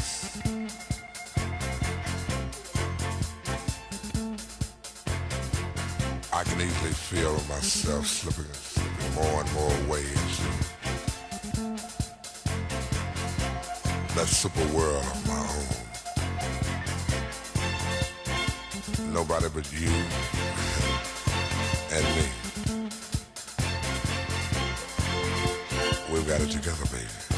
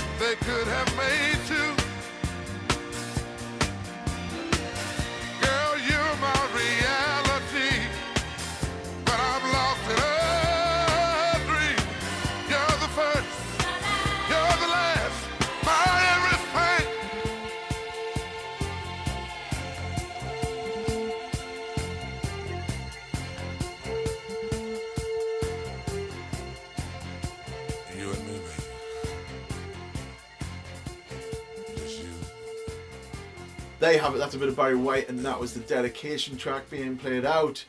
As always, you tuned in to the On the Rave podcast. Addy's over there playing with his phone. Addy, what, what, what's more interesting than us? Nothing to do. Nothing today. Just making sure that uh, future guests were happy. Yeah, yeah. Um, uh, midway through conversation, we've just landed a, a, hu- a huge guest that you'll hear on the show very soon. Very excited. Exciting stuff. Yeah, yeah, Another- exciting another, stuff. another absolute one of my rave heroes. Yeah, that's it. So we're clogging up the numbers here on the On the Rave podcast. As I said, this is show twenty nine. So that one will be episode 30. Yeah. Good way to start. Yeah, it's a big, it's a big fat round number for the third season, I suppose. Um, let's crack on and talk about section eight of the podcast, which is Guilty pleasures. Ah, the bone of contention that is guilty pleasures. So, um, do you believe in guilty pleasures? Where do you lie on them? Do you have guilty pleasures in life as well as music? I do have guilty pleasures in life. So so guilty pleasures in music. There's definitely stuff that I wouldn't people wouldn't associate with me, and I probably wouldn't put on if other people were around. but I don't know if it's a guilty pleasure or not. Think Good music stays good. Yeah. Bad music stays bad. Good Some- music will never be bad. Yeah, uh, and not everything's for everybody. So, uh, so I chose something that I like, and but like I said, maybe a bit embarrassed about, I guess. Um, but but other guilty pleasures, yeah, I eat. I eat everything. I love eating. I love cooking. Um, I don't understand people who just eat to stay alive. There's something That's wrong. weird. It- People that don't eat for pleasure as well. Ah, just there's nothing better than sausage sandwich. Uh, what's that taco place on Byker called? Chuchos. Chuchos. Chuchos. Which was this is where we went before the last podcast. Oh, it's so good, and um, I think it's really, really healthy for people to cook as well. Loads of people are, loads of people are scared off cooking, and they don't because they think they, they think they can only get it wrong, and, and really, if you get it wrong, you just bin it and have another go. And so, I started a, a stupid food blog a couple of years ago because I bought a domain name when I was drunk. That was uh, it's omnomfreakingnom.com. Om nom nom. See, it's just funny. It's impossible to spell. I still, I still can't even send it to people because I mistype it every time. Um, but it's just, it's me posting photos and little write ups of everything I cook. Or not everything, but most things. And Get the hookup and get Addy involved. You'll start. Yeah, hash- I, I do. If you check Uh, my, j- my Instagram, my Instagram's his full personal of stuff. that Instagram. hashtag Addy eats is all Addy over the Eats. place. Oh well, we should we should collaborate. Um, I remember on an, an early podcast you were talking to somebody about slow cooker recipes. Yes. And I was like, my ears pricked up, and I was like, I don't, I can't just message you and ask about slow cooker recipes. Oh, you can. Ah. But yeah, no, we should. Um, so one of the things I do at work is we slow smoke at low Oh, temperatures all of our meats. Low and slow. Um, so low and slow beef brisket or Yeah. pork belly and pork ribs and uh, today a bunch of wings were done. Oh. Um, the bizarre thing is, is obviously I'm I'm vegetarian. Yep. Uh, I don't eat meat, and uh, like I have to I have to do this all the time. And uh, and, and fair play. Like uh, sometimes you know the the meat smells good, like, and it the pork in particular. Yeah. Like just when you put it all in and then it comes out, and one of the lads gets a pair of claws that look like Wolverine and he just Yeah, tears it to bits all over the place, and it's so satisfying to actually do all of the smoking and the peeling, especially when it's done at such low temperatures because it's like Six, eight, hours just waiting for it Oh, the brisket goes in for 16 hours at 87 degrees. It like it cooks at a ridiculous low temperature and stuff like that. So yeah, the the smoking's dead. But food's just interesting in general. Think, nice food. and We had a shitload of it when me and Coops went down to play golf. And it was fucking. Oh yeah, I forgot that you came down Yeah, for dinner. I know how you tasted all the bits and pieces and stuff we like had a bit of everything. Yeah. The burgers were amazing. If only I knew the head chef, so we could sort out some sort of sponsorship. Tony. Yeah, if you're listening, he'll be at work at the minute while we're sitting doing this. In any case, like. We're But, out um, tell you lazy could. Sound. Well, let's talk a little bit about the guilty pleasures in music then. So, you said you picked someone who you're not necessarily ashamed of listening, but people might pull a face if you, they knew you'd listened. Yeah, so I I went to a gig at the Cluny in about two thousand and six. Loads of shout outs today. The Cluny, like. Weird, yeah. So I, I went to the Cluny a lot when I first sort of moved over here. Yeah, yeah, 'Cause down it- in the Ouseburn. Yeah, because it was it was one of the few pubs where you can get decent beers and there was bands on, and I didn't think I was going to die. Um, Even though it's in the middle of Byker. That's fine. It's, what, there was a bit dodgy at They're, times. they're but- dead. Key, they're dead keen for everyone to know it's the Ouseburn, but the postcode's still No, there. it's, it's, it's under Byker Bridge. Yeah, I know. It's dead And it, was, it was around the time when the ship as well was rough. Right. And it's uh, when it was the Sunday dinner ship. And Yes, not, yeah. not, not the vegan ship. No, no. I mean, it was like walk past, scuttle past the ship and then into the Cluny. And I went to um, Scuttle like a crab. Honestly, I was terrified. like handing down. Um, I saw a flyer for a lass called Jess Klein, who was a singer, songwriter, country singer. Right. And she was fit. And uh, and so I went to the gig purely could based on her flyer stuck to a phone box or whatever it was. And uh, and she was she was amazing. I'll be honest, she was absolutely amazing. But her support band was a band called the Bottle Rockets, who um, they were all in their forties, fifties, I'd guess. Skinny guys wearing jeans, looking like they've come out of the arse end of Texas or somewhere, and um, they're a, a little bit like Muse when they played live. They just came out with, with the Bottle Rockets and smashed out a, a massive set where they had great time and they were hammered by the end of it. But rock alt country, it's not exactly my scene. and, uh, but I bought one of their CDs. There was a like hand lettered, cheap CDR of like all our best songs. Yeah. Uh, called Bottle Rockets by the Bottle Rockets. Oh, and the um, self-titled album. Self-titled album. Indeed, it turns out they've been around for years. They're, they're pretty well known in the US. yeah, I was going but- to say, I've actually heard of them. but I can't, couldn't tell you the song, but Exactly, I've and that's heard of them. that's the, that's another CD that never quite left the car. it's great when you find music where you wouldn't expect it, like music that you love. Yeah. From An nowhere. unexpected source. But, but when it just come out of nowhere. It's like when me and Jamie found out that um, Steven Seagal. Never seen Steven Seagal's? Steven Seagal. Steven Seagal. No, I'm not sure. But it is like Seagal, Yeah. Seagal. Yeah, yeah. Who they did, it's a, I think they're either Swedish or Icelandic, who do like covers. And they do like a banjo cover of um, Thunderstruck, which is superb. Can't recommend them enough. Can something something to have a listen to and a check out for. Um, so, what song have you gone for by the Bottle Rockets? So I've gone for a song called Radar Gun, which is about a corrupt policeman who's got a new radar gun, and, he, and he just loves clocking people speeding and uh, making money doing it.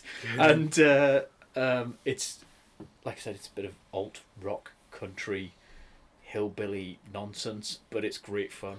And That that, entire CD is full of it. That absolutely sounds like a first. I don't know if we've played anything like this before. Um, as I say, like on the rave isn't all about raving and dance music and electronic music. To us, on the rave, It's just is going out. going out Yeah. and listening to the music that you love. Yeah. Going out on the rave. I'll open the window for me cat and I'll be like, "Go on, Binks, go out on the rave," like because it's her going out doing what she enjoys doing and then coming back into the house. Yeah. So whether it is, as I say, Gabba and fucking jungle like with me and Addy, or whether it's alternative hillbilly nonsense like whatever whatever floats your boat is whatever puts you on the rave. Um, by the way of guilty pleasures, I'm not sure where this is gonna lie. Um, but let's have a little blast of some bottle rockets and tune's called Radar Gun.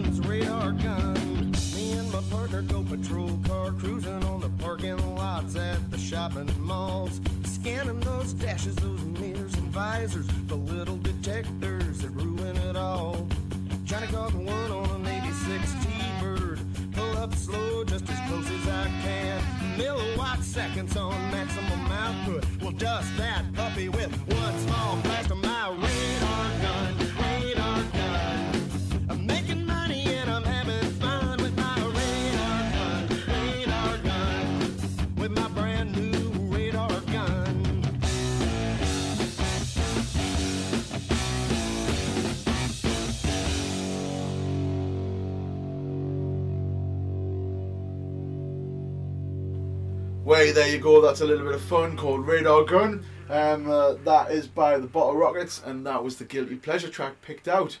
Um, Adi, we're down the last two categories. Do you know what that means? We're close to science. Well, we are close to science, yeah.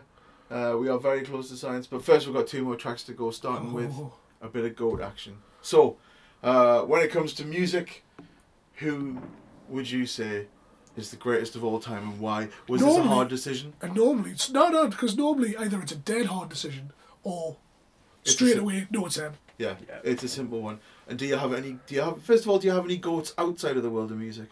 Uh, like people who you the appreciate. Greatest ever. Uh, off the top of my head, no, no, No. idea. Nobody No. springs to mind. No. Um, Shearer. Shearer, yeah.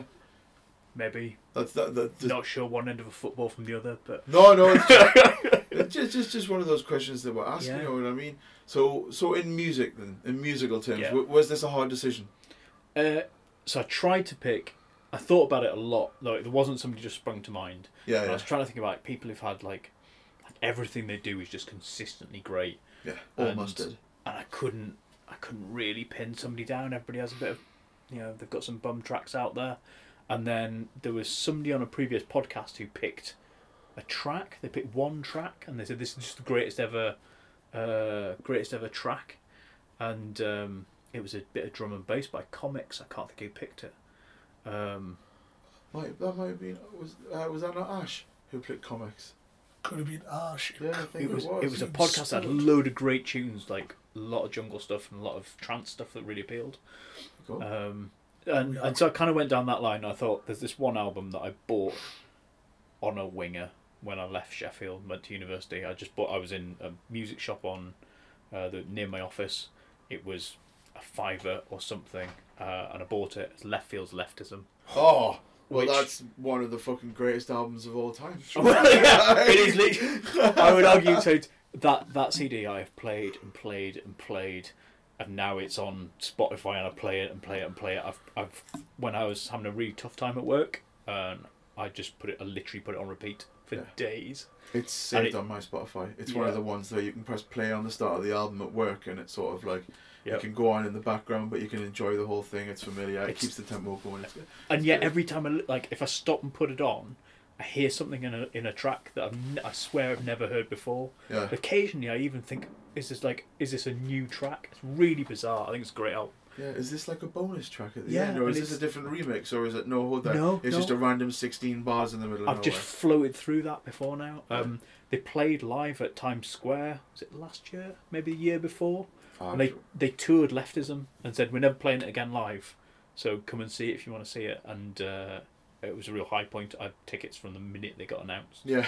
Um, and I could have picked almost any track off that album. Um, but I went for. Oh, I changed my mind about three times. I went. uh, what did I go for? I went for Black Flute. Went Yeah. for Black Flute just because um, uh, it, it's got a bit of a jungle feel to it, I think, from memory. And um, ah, like I said, honestly, I could have picked any track off that album. Yeah. Could have picked the whole album. I think Leftism is another one of those albums where it's just good, like start to finish. You know Yeah. what I mean? Yeah. Sort of like that Run the Jewel album, which is just class from start to finish, and just There's the, there's a lot of there's a lot of ones out there that do that. Around the same time, there was that Massive Attack album. What was the huge Massive Attack album? There you go. Yeah. Um, which was out at the Yeah. same time, and it was sort of like they they all, like yeah, the, the whole the whole thing plays through as one sort of education in digital music at the time. There was an album out at the same time by co- by Jurassic Five called J Five. Yeah, Yeah, it's a great album. Yeah, everything else they did afterwards I hated, but J Never like What's Golden and stuff like that. Nah, not really. I, I don't know what it is. Again, it's the I, I could have picked Mezzanine to be honest. I got kicked out of uh, Foundation, in old Foundation, because I handed a spliff Yeah. to Charlie Tuna Oh, after he'd been on stage, and then he handed it back to me, And then you the got- bouncers just grabbed me and took me out of the gig, and I never actually got to see them play. I've never because I tried to hand him a spliff in the crowd. I was that fucking stupid. That, like that, that, that, I think came before smoking in nightclubs was banned as well. Yeah, yeah, yeah. Um, which is mad. But yeah, I, I, I later saw just Chali 2na at a gig, at a really intimate gig, and you know got a chance to talk to him, and just what a guy. Yeah, Like tremendous amazing, MC. amazing, tremendous, tremendous, tremendous. But yeah, I mean, there's something about leftism uh, and Leftfield in general. I I have to admit, sort of like Rhythm and Stealth that came out after Leftism, Take or Leave It, a couple of good tracks on it. The one that got used on the Guinness advert. Um, and and even later albums, I've, the- Not as bothered. no, not as bothered. Like good stuff, but It's not. very much time and a place in your life as well, where Yeah. it's just like everything is just perfect, and that's the encapsulation. That music, that album, it's the encapsulation of that. The the uh, the leftism on was a was like a brilliant lure at university. If people wandered into your rooms, I lived in halls. Somebody wandered in and they were looking over your CDs, and if that was the one they pulled out, you're like, yeah, we'll be friends. Yeah, I, I, I like him. And Yeah. if they put out the Christmas classics, you're like, oh no. Yeah. Next to it was the South Park album as well. Oh, well, see, that would have scored even higher points for me. yeah, like, no, got a lot of stuff on there that like I lost it. I lent it to somebody and I never got it back, and I don't remember who. yeah, I've got loads of, Heartbreaking. loads of albums like that. I recently started buying them back since Poundland started doing all of those like replay CDs Yeah, for a yeah, pound really of like. What? Ra- Oh, they've got these CDs called replayers, which are old CDs that have been handed into charity shop, not charity shops, but they're like ones that have been donated to companies Alright. and stuff like that. I think Like, sometimes they're just like they've found a warehouse with ten thousand represent CDs in, and they're just like distribute. Yeah. Found. Didn't know about that. So I started picking up all of the random albums that I like don't have anymore that I lost. I got some Naughty by Nature and there's a few different ones that I've saw and that I've picked up. I've got a, a running joke with my last that we're gonna find loads of corn CDs like mixed in amongst them. Eventually, uh, they will happen. Yeah, yeah, no, like I keep winding her up when we walk past them, and I'm like, "Ah, there's a corn CD," and she like she got to the point where she was like, "No, I'm not even gonna look." And then the one time there was when I was like, "Ah, look, there finally is a corn CD in the pound section." No Bowie in the pound section, Steph. Um, but in any case, let's uh, let's get this tune on then. So, uh, representing the greatest of all time in your opinion, um, because of leftism. Yeah, if I could have chosen the whole album, I'd have just put leftism in Yeah. there. And this would have been a very long podcast. No, no, that's fair crack. So it's instead of lefty, le- instead of like Leftfield being it, it's leftism. It's the album. It's the album leftism. Yeah, there we go. I'm I'm happy with it. I think it's the first time we've had an album declared the Yes. greatest of all time. Yeah, let's go with that. So um, let's play Black Fruit, Black Flute, not Black Fruit. Don't eat the black fruit, like all the yellow snow. let's play a little bit of leftism for you.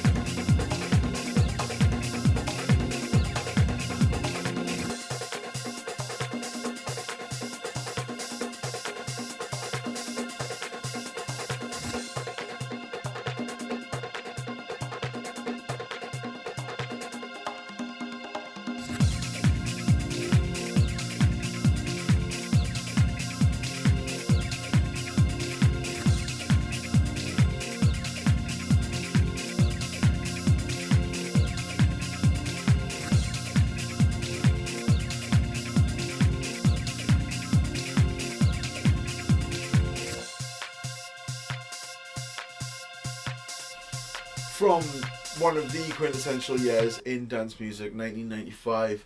Uh, that was Leftfield, uh, that was Black Flute, and that was from the album Leftism, which was we we just had declared the greatest album of all time. So it's not quite the goat, is it? It's like the, quite. it's the Gart, um, I suppose. It's like you know maybe that, that there's definitely somewhere an Irish person might call it a Gart. No, they'd call it a goat. I don't know. Someone would call it a Gart. Gart. A Gart.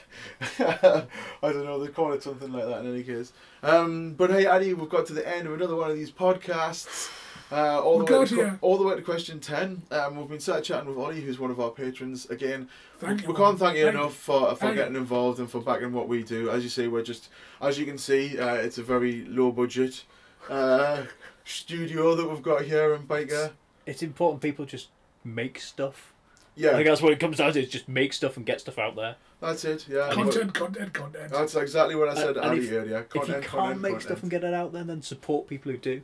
Yeah, well, like your attitude towards it's amazing, Yes. and we're like we can't thank you enough for contributing. Um, if other people want to get on board, you can contribute by going to patreon.com forward slash. other the riff. Uh, that sounded so wonderfully harmonic for a second there. Um, uh, where you can back us and join the front right massive, just like Ollie. And next year we're going to do the exact same thing in October. We're going to bang out a couple of interviews with patrons, making long term plans, Eddie. Long term plans. Long term plans. Um, but we'll crack on with the final track picked by you for this one. Um, and question 10, as you're more, more than aware, is personal anthems. So, again, was, was this a tough one or did something jump straight out?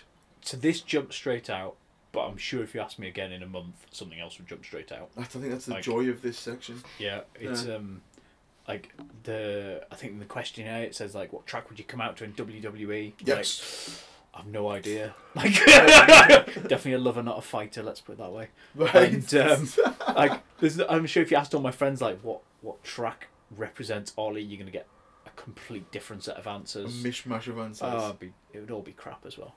And um, and then I I thought, well, what I'd heard a track on the podcast, and um, when I've got stuff where I've got to be like absolutely on form at work and like absolutely hitting my best, those meetings that you don't want to go into where you're gonna have to have hard conversation and you can't fuck it up. Mm. Uh, I've been sticking this on just before I go in. And Is this uh, your Rocky song? Effectively, yeah. This is the like this is my hype song, and it and it's the other thing is I've sent it to a few friends. I've DM'd it on Twitter to friends, and they just come back and go, "What is this nonsense?" like it just my friend John described it and said it sounds like a track made in a steelworks, like this hollow clanging noises. And I'm like, "Yep, that's it." Yeah, I'm down for a bit of that. Like, That is the one. yeah, I'm And down then- for a bit of that. I, I'd have never listened to this if it wasn't for you guys. It was picked by, I can't remember his name. He's a youngish lad, local producer. Connor. Yeah, It was been. Connor who played Ansem, wasn't it? Yeah, I Yes, lo- it was. DJ Subnote. Yeah, I loved all of the tracks he picked. Like, it was really like it was one of those podcasts I listened to and was like, "There's there's a whole new load of stuff for me to go and listen to," and uh, the Ansem was the hardest thing I think he picked and the hardest thing I listened to, and and I loved it. And it's nothing like light floaty trance or anything else I was listening to, but it's just it's banging. it's Yeah. absolutely banging. And Ansem's a tremendous artist as well. Like a lot of Yeah. good stuff. A lot of good stuff. Yeah, I mean, there's, there's not a lot of it on Spotify. There's like seven or eight tracks, and so I had to dive into YouTube and Yeah, SoundCloud yeah. and places. But like, really enjoyed plowing through a load of back catalogue. Um, so yeah, that's why I chose it because just because you put it on and it's it's not that long. It's like three or four minutes, and at the end of it, I'm like, right, let's go, um, and be the be the best Ollie I can be after it. Right, spot on. That's class. That, Perfect. it's class to know that because you've sat and listened, and because of the choice of someone else. Uh, this is what this is what we say about it being an educational podcast.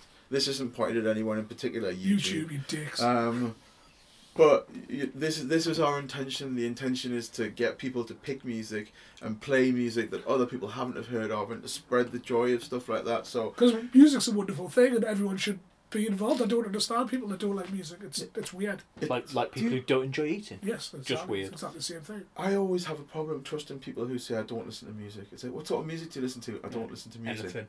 What anything? No, nothing.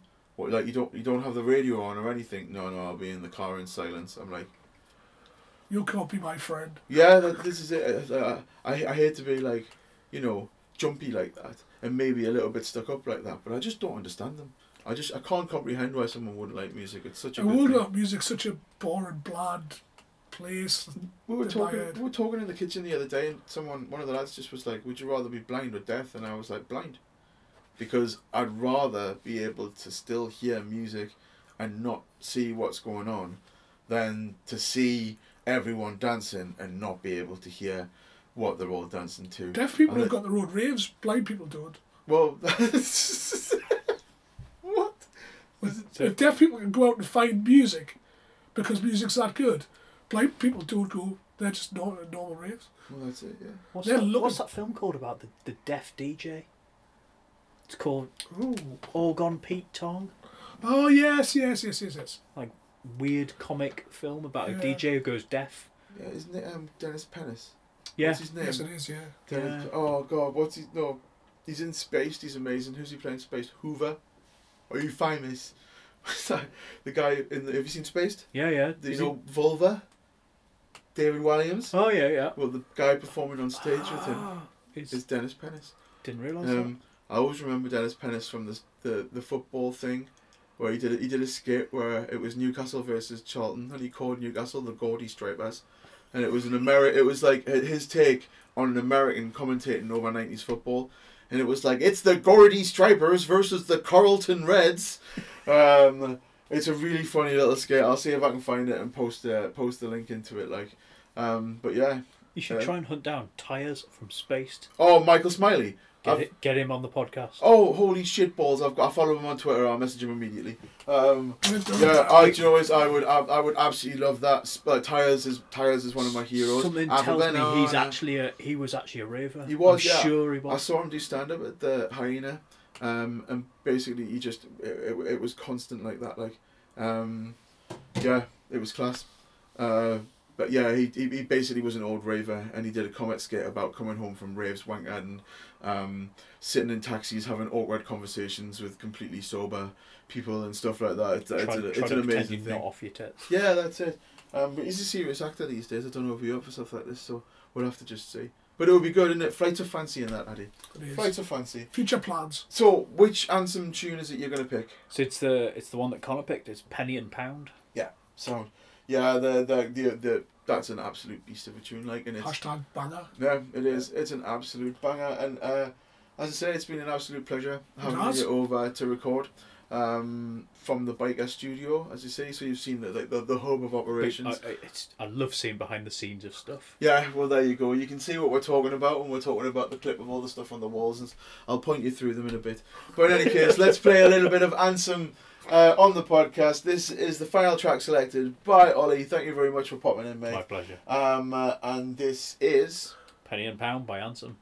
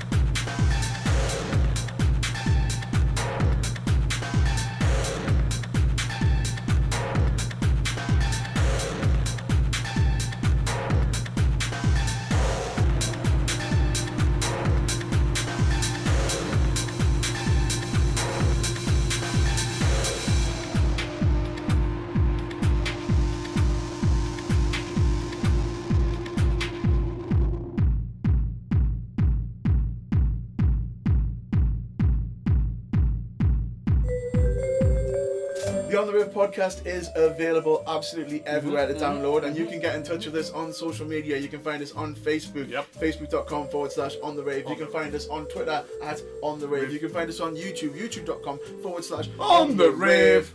We are on Instagram. That's my favourite one then. Uh, where you can find us on the rave with Addy and Gav, where you can see pictures of what Addy's been doing during the week. Shenanigans. Shenanigans. Uh, we are powered by Podbean and fueled by Basement Snacks. Don't forget that you can go into Ridley Place, wander down that spiral staircase, and scream at Dom's On the rave! and she will give you 10% off all of your cookies Ooh, and ooh, snacks. oh, Oh, it's goodness. good. Oh, it's good. E well, Addy. That's episode 29, all done In and the bag. dusted and in the bag. Uh, next time out will be episode 30. Can you believe we've managed to make it to 30 I episodes? know. Big guest next time. Yeah, it is. We had confirmation, um, as you heard during the talk, that we're going to be sitting down and having a good chat with someone who uh, has got Addy very excited. And then we might as well tell them just to get a bit of hype out. Go on then. This is on the next show will be Michael Wells, aka Tricky Disco, aka Signs of Chaos, aka Technohead. I wanna be a hippie. Boom. Yeah, legend in the world of music, done so much stuff. Um, uh, it's going to be a really interesting interview. He's already sent the list back and he's picked some absolute banging tunes. Like, Cream of the crop. yeah. So you see, we're, we're we're going in that sort of direction, Ravers, and thank you for joining us on another journey through Rave with our patron Ollie. Um, all that's left to say is thank you to everyone who's been listening, and thank you as always to our patrons, to Ollie and Coops, um, who we will continue to thank because it's Oh, our yes. podcast and we'll thank who we want to. want. Um, it is that time once again, though, for Addy to don his big white jacket, grab a hold of his leather test tube bag, and pull out a sample of science for everyone. So, Addy, what is in the test tube rack Well, this time? I'm just going straight for it. It's like literally just science. Just all- so science. In fact, this week Koo put a track in our friend Alex Koo. Mr. Koo, Mr. Chimney Mr. Koo By Koo's makes Hot the Sauce. best best uh, hot sauce in the world. By Koo's hot sauce. He put a track up by uh, the and Switch Technique, which was called Charlton's. But also on, on the link, the other side was on there. And the other side, side of it was called The Side List. Oh, fucking hell. Well, there you go. So That's what it says on the tin. Yeah, it is, it is, isn't it? Right, sound. Well, what's the name of the tune you're actually picking? The Side List. Of course it is. Of course it is. My name is Gav. I'm Addy. And it's time for us to officially say that we are Off the rave.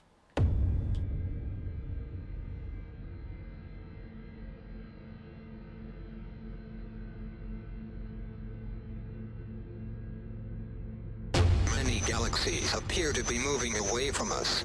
So in 1928, the world's most famous scientist turned his attention to this cosmic mystery. He began to measure the speed that these galaxies were moving relative to Earth. To measure the velocity that a galaxy was receding from us, he used something called redshift. It's not a perfect analogy, but the effect is similar to one most of us are familiar with in sound.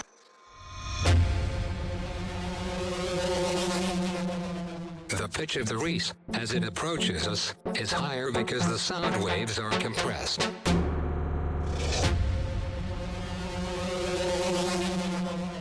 But the pitch drops lower as the reese recedes because the sound waves are stretched.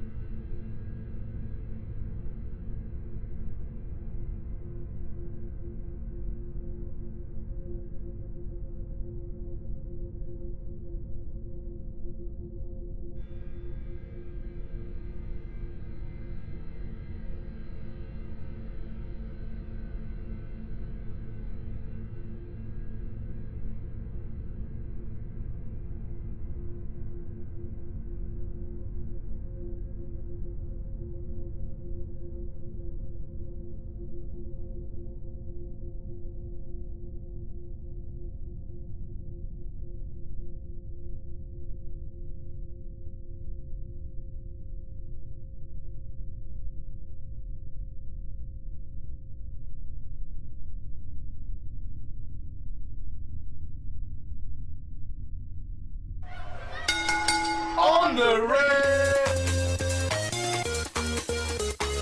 Hi, uh, this is Mark Archer from Altern 8. Hi, this is Ian from Dream Frequency. This is Slipmatt, and you're in tune to the On the Rave. On the Rave On the rave! podcast. Watch your bass fins, I'm telling you.